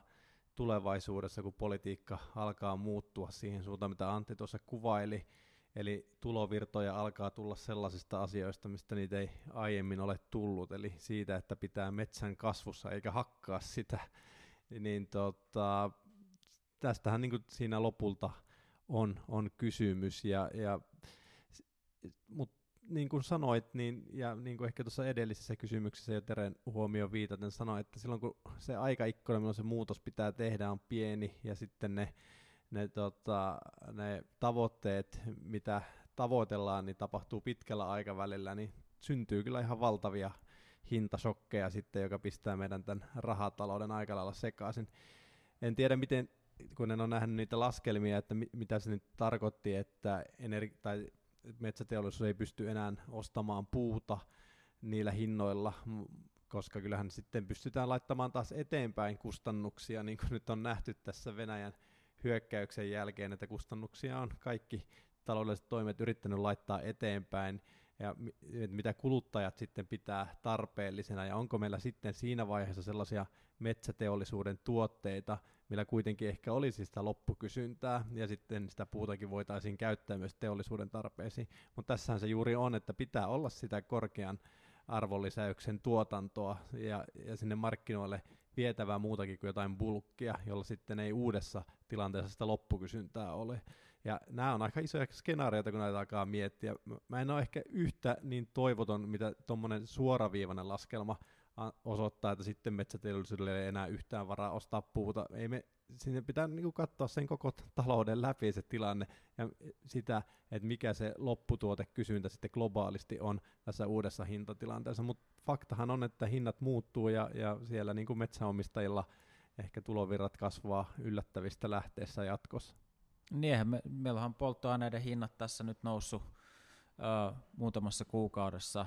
ö, kaksinkertaiseksi, niin, niin varmaan sitä kautta tulee perspektiiviä siihen, että aika moni auto, tai tuossa autoja kuitenkin tuntuu vielä liikkuvan, että sama on varmaan metsäteollisuuden osalta, että vaikka puuraaka-aine maksaisikin reippaasti enemmän, niin tuskinpa se siihen päättyisi, vaan se käytettäisiin ehkä vaan paremmin ja business voisi jopa ö, kukoistaa ihan entiseen malliin tai jopa nykyistäkin Juuri, hienommin. juuri tuollaisia niin kuin makrotason skenaarioita pitkälle tulevaisuuden tässä ajassa pitäisikin tehdä. Mm. Onko Terellä? Niin, mä poimin tästä, tästä tota podcastista myös sen, sen toisen päädyn, siis just toi samaan tapaan kuin se metsäteollisuus on, on hienossa solmukohdassa, niin tosiaan tästä tulee tämä, että metsän omistaja on hienossa solmukohdassa, kun metsän omistajalla on pinta-alaa, johon osuu auringonvaloa ja siellä tapahtuu fotosynteesiä, niin se on aika, aika hyvä, tota, hyvä omaisuuserä. Mutta sitten toinen, mikä tuli tässä podcastissa myös esiin, on sitten se, että että kun metsän kasvu, on nyt sit, metsän kasvu ei ole lisääntynyt sillä tavalla, kun sen ehkä ajateltiin lisääntyneen, sitten ne en, ennakkotiedot kertoi. Sitten nyt tosiaan myös lannoitteiden hinnat on, on tuplaantunut tai, tai ehkä jopa moninkertaistunut. Siitäkin oli jo ennakkotietoja, että metsien lannotus sit sen takia ehkä jää vähemmäksi, eli metsien kasvu ei, ei nouse sillä tavalla kuin ajateltu. Sitten, sitten tämä ilmastonmuutos etenee, niin sitten ehkä myös sitä metsien rakennetta metsänomistajan kannattaa myös miettiä, että onko, onko niinku tämmöinen, no molemmat näytti suosittelevan niin Pukkala kuin Hetemäkikin niin kuin monimuotoisempaa sekametsää, joka olisi sitten tulevaisuudessa niin kuin tulevaisuuskestävämpää metsän, metsän tota hoitoa. Joo, Paavola on pointtia. Vielä. Semmoinen ajatus vielä heräsi, että, että tota, googlasin tässä samalla, että Suomessa on noin 620 000 metsänomistajaa ja toivottavasti tämä podcast saa suurin piirtein tuon verran kuulijoita, koska tuntuu, että metsänomistaja on pikkusen tämmöinen myyttinen hahmo, jonka puolesta kaikki puhuvat mutta tota, sitten siinä voi olla teollisuudella omia intressejä tietysti välissä, että hän ei mielellään maksa ihan kauheasti metsänomistajille ää, näistä metsän tarjoamista palveluista ja, ja, ja tota, sikäli semmoiset, niin kun, että minkälaisia ääniä yhteiskunnassa saadaan kuuluviin niin, ja mitä kautta, niin ne on tietysti oleellisia kysymyksiä tässäkin kohtaa. Joo, semmoinen linjaus oli tässä podcast-sarjassa, että yhtään etujärjestön lobbaria ei otettu mukaan. Että otettiin suoraan yrityksistä ja sitten tutkimuspuolelta ö, toimijoita. Ja, ja ö, se voi olla, että tämä keskustelu oli meillä vähän erilaista sitten, ö, ja me oltiin oikeastaan vähän rauhallisempia, ja meillä oli laajempi yhteisymmärrys niin kuin tutkijoiden ja teollisuuden välillä, kun, kun ei ollut tätä etujärjestöjen aika, aika tällaista niin kuin aggressiivistakin niin kuin, ä, kiistelyä tässä, tässä mukana. Ja itseäni on kyllä ihmetyttänyt se, että kun, kun tässä nyt luvataan oikeastaan metsänomistajalle ä, niin kuin mahdollisesti tuplatuloja, siis että nyky, nykyisen verrattuna niin puusta oltaisiin valmiita maksamaan jopa tuplahinta, kun se jää pystyyn hiilinieluksi tai kun siihen lyödään vielä monimuotoisuusarvojen ylläpitoa päälle – tai jos se myydään teollisuuteen, niin teollisuus joutuu maksamaan sellaisen hinnan, joka pitää sisällään sitten sen hiilinielutappion ja monimuotoisuustappion, mikä siitä käytöstä aiheutuu. Niin, niin äh, siihen nähden niin nämä metsänomistajajärjestöt, jotka on kuitenkin monesti asettuneet vastustamaan tällaista metsänomistajan kannalta hyvin positiivista skenaariota, niin mulla on tullut semmoinen vähän niin kuin pieni epäilys, että onko nämä metsänomistajajärjestöt nyt oikeasti metsänomistajan puolella vai ehkä mahdollisesti metsän käyttäjän, metsäteollisuuden puolella enemmän. Kyllä mun mielestä vaikuttaa siltä, että, että, että siellä ollaankin siihen, siihen pussiin pelaamassa enemmän kuin sitten metsänomistajan pussiin, mutta, mutta tota, tämä, tämä jää nähtäväksi sitten ö, mahdollisesti seuraavissa jaksoissa voidaan sitäkin asiaa pohdiskella. Ö, viimeisessä jaksossa, ö, eli yhdeksännessä jaksossa, joka on tähän mennessä siis näistä viimeinen, viimeinen mitä tässä keskustelussa voidaan käsitellä, niin puhuttiin PEFC-sertifikaatin vesittymisestä ja, ja siihen liittyvästä metsäteollisuuden heike, heik, tai tavallaan nä, näkymistä, että voiko se heikentää niin kuin metsäteollisuuden kilpailukykyä. siinä oli keskustelemassa Minna Halme Helsingin yliopisto, äh, anteeksi, äh, Aalto-yliopiston vastuullisen liiketoiminnan professori on siis Minna Halme ja, ja tota, myös kestävän kehityksen asiantuntijapaneelin jäsen. Ja sitten oli Timo Kuuluvainen, yliopistolehtori Helsingin yliopistosta metsätieteen puolelta ja metsäekologiaa erikoistunut tutkija. Ja tässä tosiaan todettiin, että tämä PFC-kysymys, joka tuli tuossa viime talvena esille, eli se, että että tämä PEFC-sertifikaatti, johon noin 90 prosenttia Suomen metsistä kuuluu, niin on itse asiassa nyt, kun sitä on päivitetty, niin muuttunut jopa huonommaksi kuin aikaisemmin, eikä millään tavalla niin kuin takaa sitä, että suomalainen metsätalous olisi ekologisesti kestävää. Eli, eli silloin meille niin kuin 90 prosenttia Suomen metsistä, joilla ei ole muuta sertifiko- sertifiointia kuin tämä PEFC-sertifikaatti, niin oikeastaan heidän tai näiden metsien ja keskustelijoiden kanta oli sitten näiden metsien ekologista kestävyydestä ja se metsinkäytön ja puuraaka-aineen ekologista kestävyydestä puuttuu kokonaan takeet. Ja tämä, tämä nähtiin tietysti isoksi ongelmaksi, sehän on valtava niin kuin kysymys sen ö, osalta, että voidaanko me ajatella ylipäätänsä, että suomalainen metsätalous, teollisuus tai puuraaka-aine on kestävää. Ja oikeastaan nyt meillä näyttää siltä, että se ei ole. Et, et, et, ei sitä voida millään muulla kuin semmoisella sertifikaatilla oikeastaan todentaa. Ja kun siitä sanotaan näin, että, että siellä on niin paljon virheellisyyksiä ja siellä ei ole lainkaan semmoisia tutkijoita mukana, jotka voisivat todentaa sitä ekologista kestävyyttä, niin tästä putoaa silloin niin kuin suomalaiselta tämmöiseltä kansainväliseltä markkinoinnilta hiukan pohja niin kuin puu, puutuotteiden osalta. Mitäs tästä tulee mieleen? Ja nyt saa oikeastaan sanoa jo sitten vähän muutakin, koska tämä oli viimeinen jakso, niin, niin tässä yhteydessä voi tuoda esiin vähän yleisiä näkemyksiä, sikäli jos jotain on vielä jäänyt sanomatta. Me ollaan puolitoista tuntia jo puhuttu, että eiköhän tässä ala kohta jo häämättää sekin hetki, että ruvetaan pakkailemaan kimpsut että lähdetään juhannuksen viettoon, mutta vielä, vielä jotain, jotain mä teistä tiristän tässä kohtaa. Siellä on Tere, Tere vielä, vielä innokkaana. Kyllähän tämä oli aika järkyttävä sillä tämä, kun, kun tutustui tähän,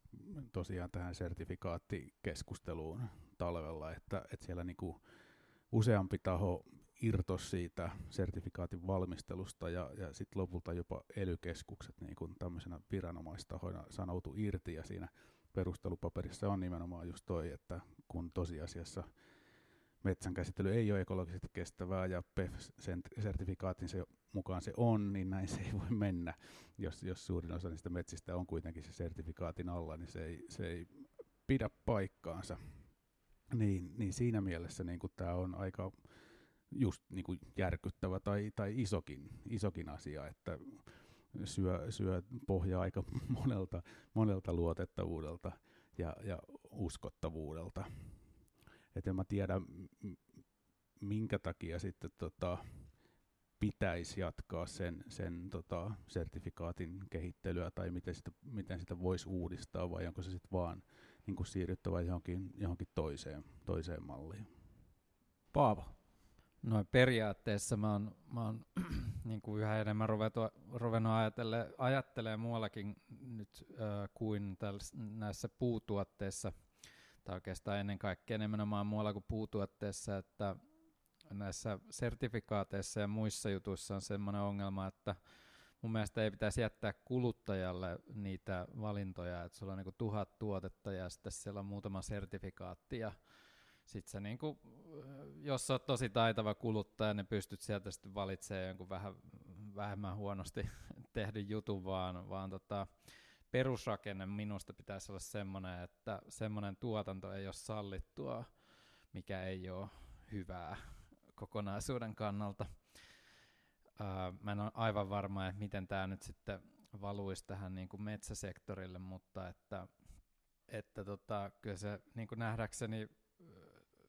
tulisi olla teollisessa mittakaavassa vain sellaisen toiminnan mahdollista, joka olisi tämmöistä hyvän sertifikaatin mukaista. Uh, mutta tämä tulee nyt varmaan jostain niin kuin melko, melko jyrkästä kulmasta tähän sertifikaattikeskusteluun, niin tota, mutta että uh, kauppislaiselle on, on tosi luontevaa ajatella itsehän on markkinoinnista valmistunut aikoinaan. Siellähän nimenomaan ensimmäinen liiketoiminta idis itselläkin oli, että no ruvetaan tekemään sertifikaatteja, että siinähän me voidaan tehdä tämmöinen niin kuin, tavallaan se sertifikaatti on itsessään tuote, joka niin kuin parasiittimaisesti jotenkin tota, toimii semmoisena niin kuin alkutuotannon päällä ja sitten joku hallinnoi sitä ja vetää siitä niin kuin rahat välistä. Tämä on niin kuin markkinoinnin tota, maisterin semmoinen hieno liiketoiminta idis liittyen näihin tota, sertifikaatteihin, mutta,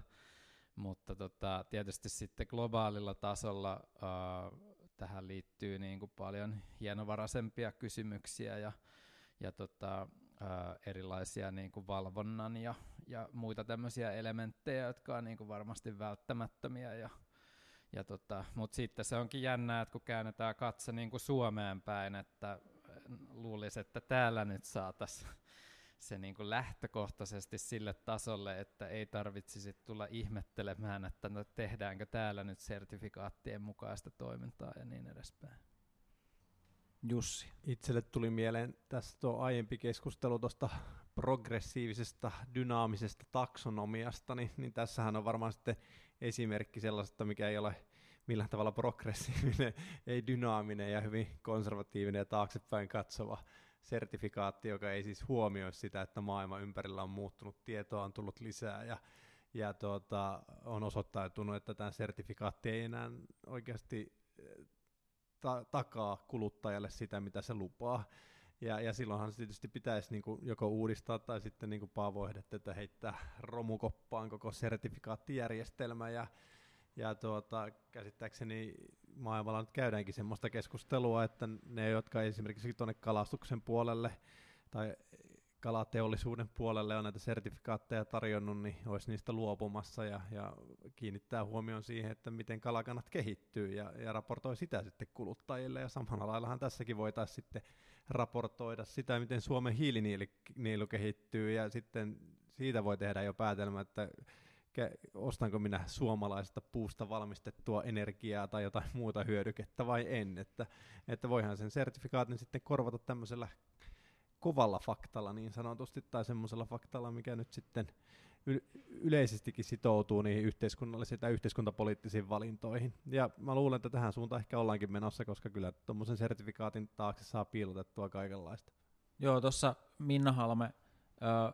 mietiskeli ö, keskustelussa silloin, silloin tota, että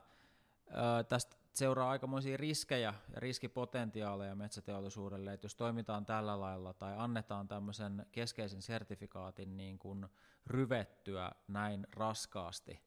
niin, niin sehän on totta kai markkinoinnillinen riski ja, ja silloin se antaa niin kuin myös mahdollisuuden kilpaileville tuotteille ja, ja kilpaileviin raaka-aineisiin perustuville tuotteille ö, nostaa omaa, omaa niin kuin imagoaan suhteessa tähän metsäteollisuuteen. Eli tässä puhutaan oikeastaan todella isosta riskipotentiaalista sitten, kun sitä rupeaa miettimään, että, että, että onhan niin kuin nyt näyttää siltä, että on täysin mahdollista, että suomalaiselta metsäteollisuudelta putoaa oikeastaan niitä positiivisia väittämiä siitä niin kuin laadusta ja ympäristövastuusta ja muusta, niin voi tipahtaa niin kuin melkeinpä suurin osa, jos meillä hiilinielut on nollissa ja monimuotoisuus heikkenee ja sertifioinnit on ryvettyneitä, niin, niin ää, mitäs, mitäs te sanotte tästä, miltä näyttää, mitä pitäisi tehdä? Kyllähän tässä jonkinlaisena loppu niin kuin pohdi, pohdiskeluna voi ajatella just sitä, että en, en tiedä läheskään tarpeeksi, että pystyisi, pystyisi niinku valikoimaan näiden näkyvissä olevien tulevaisuuspolkujen välillä. Siis, että, että ilman muuta just noita, mitä, mitä luettelit ja useampia, mitä on tullut tässä puolentoista tunnin aikaan esiin, on semmoisia kohtia, missä, missä esiintyy selvästi semmoinen polku, jonka päässä on niin sanottu turvetuotantokeissi. Eli että joku ulkoa tuleva sysäys, jota ei ole riittävästi ennakoitu, vähän niin kuin Paavo toivoi, että ennakoitaisiin, niin ei ole riittävästi ennakoitu ja tulee niin kuin todella isona yhtäkkisenä esteenä jollekin, jollekin suurelle osalle toimintaa, metsäteollista ja metsäsektorin toimintaa. Mutta sitten toisaalta on niin kun toisessa äärilaidassa on niin kun just näitä hyvinkin valoisia näkymiä, näkymiä siitä, että mikäs, mikäs siinä hätänä, että tuulipuistoa vaan sinne metsään pystyy ja tehdään energiaa ja tehdään, tehdään tota korkea, jalos, korkeajalostusasteen puutuotteita ja tehdään vielä vähän synteettisiä polttoaineita ja kaikke, kaikkea muuta siinä, että sehän melkein, melkein onnistuu jo, jo niin kuin kaikki siinä, siinä samalla, samalla tontilla. Ja, ja mikä, mikä niin kuin näistä poluista tai jostain välimuodoista siinä sitten toteutuu, niin oh, enpä tiedä. Krista, kristallipallo on, on, on siltä kohti sumea, että niinku viitteitä niinku molempiin suuntiin ja kehityskulkuja molempiin suuntiin on, on meneillään yhtä aikaa. Joo, Paavo. Yes, no loppua kohden ikään kuin ajatuksiani tässä kasailin, niin tota, ähm, tuntien vähän äh, metsäsektorin historiaa ja niin edespäin – niin voidaan tietysti todeta, että tälläkin hetkellä tehdään niin kuin valtavan vaikuttavaa teollisuuspolitiikkaa Suomessa, mutta se on ikään kuin rakentuu tämmöisille vanhoille ota, otaksumille ja, ja tota verkostoille ja tällaisille. Ja minusta semmoisena niin metapointtina voisi sanoa, että tässä podcastissakin peräänkuulutetaan sitä, että ok, jatketaan teollisuuspolitiikkaa, voimakasta sellaista, mutta, mutta tota, tehdään se avoimeen tietoon ja parhaaseen mahdolliseen tietoon nojaten ja koordinoidaan avoimesti toimijoiden kesken, huolehditaan siitä, että suomalaisen metsäteollisuuden tulevaisuusstrategiat on synkassa näiden vaikkapa EU-kiristävien ää, näiden taksonomioiden ja, ja tota, ylipäänsä niin tiedepohjaisten näkökulmien kanssa. Joten tota, ehkä tästä voisi niin ajatella, että mekin ollaan mukana missiolähtöisten innovaatiopolitiikka juttujen ja muiden tämmöisissä hankkeissa niin kuin mukana, niin tämä antaa niin kuin hyvää pohjaa sille, että puhutaan niin kuin valtavan merkittävästä ö, suomalaisen yhteiskunnan ja talouden osa-alueesta ja, ja tästä nousee just näitä niin kuin konkretisointeja, että mit, mitä se ö, niin kuin nopean ja hallitun murroksen, mitä siihen niin kuin oikeastaan liittyy, että minkälaisesta otuksesta on kysymys, niin tässä se mun mielestä hienolla tavalla hahmottuu ja me tietysti nyt perään kuulutetaan, että, että tota, otetaan oikeasti ne tiukat faktat esiin ja niiden pohjalta sitten lähdetään tekemään ja niin, että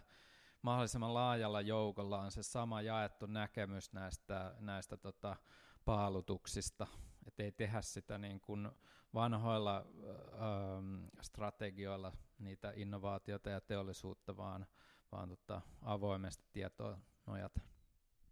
Joo, Jussi. Kyllä tästä keskustelusta ja, ja podcast-sarjasta ja, ja Antin hienosta työstä itselle on noussut mieleen sellainen ajatus, että kyllä tässä pitää mennä syvemmälle metsään ja, ja tuota,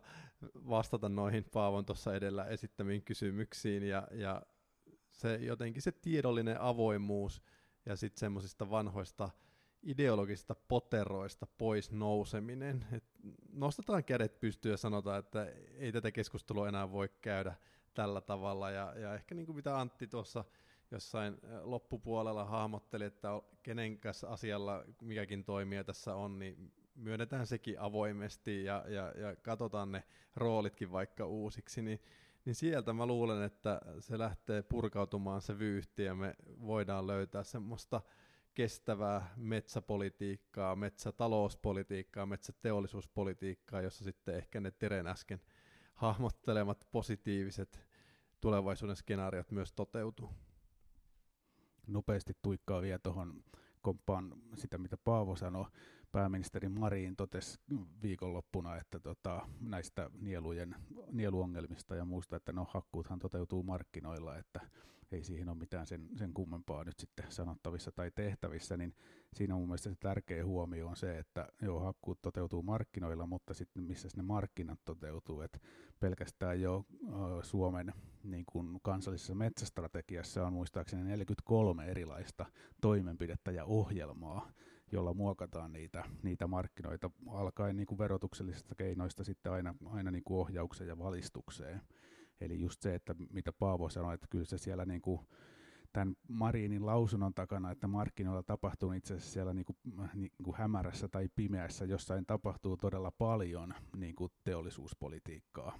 Ja se, se tosiaan sen tekeminen niin kuin avoimeksi ja ja näiden, näiden tota ekologisten, ekologisen tiedon pohjalta, niin se on se juttu, mikä tässä auttaisi paljon. Niin markkinoilla toteutuu ne hakkuut, jossa ei ole hiilellä hintaa eikä, eikä ympäristövaikutuksia tarvitse selvittää tai arvioida, niin, niin kyllä kai semmoinen tuote markkinoilla kaupaksi käy. Ei siitä ole epäselvyyttä. Uh, mutta jos ei enempää ole tämmöisiä hyviä loppukaneetteja tähän kohtaan, niin kyllä nyt annetaan sitten jo kuulijoillekin armoa ja päätellään tämä maraton lähetys täältä Helsingin kruunuhaasta. Ja voi olla, että tämä juhannukseksi saadaan vielä kuunneltavaksi, että siellä voi sitten juhannussaunan jättää väliin ja sen sijaan kuunnella, kuunnella podcastia, mutta siellä taisi Paavolla kuitenkin vielä joku, joku asia olla mielessä. No mä ymmärsin, että, että me käydään nyt aluksi läpi nämä nämä tota jaksot ja nyt ruvetaan vasta keskustelemaan. No, tämä ei ole ihan täysin väärin ymmärretty, koska näin oli tosiaan tarkoitus, mutta kun aika on kulunut näin pitkään, niin, niin tota, äh, tälle oli suunnitteilla jo jatkoa muutenkin, niin voi olla, että me pakotetaan joku asioista päättävä ja niiden, niiden keskipisteessä oleva henkilö tai parikin kuuntelemaan tämä meidän keskustelu ja jatketaan sitten sellaisten ihmisten kanssa vaikka kesälomien jälkeen vielä, vielä yhden jakson verran ainakin, ellei sitten ruveta jo seuraavaa tuotantokautta pohtimaan, mutta, mutta kiitos hei teille, Paavo, Jussi ja Tere, ja mä oon siis Antti, ja, ja tota, lähetys Biosista. Päättykö tähän kaikille hyvää kesää ja juhannusta ja metsäisiä mietteitä ja ilonpilkahduksia ja inspiraatiota ja ö, hyviä idiksiä toivotellen. Kiitoksia, juuri näin. Yes. Moi moi. Moi.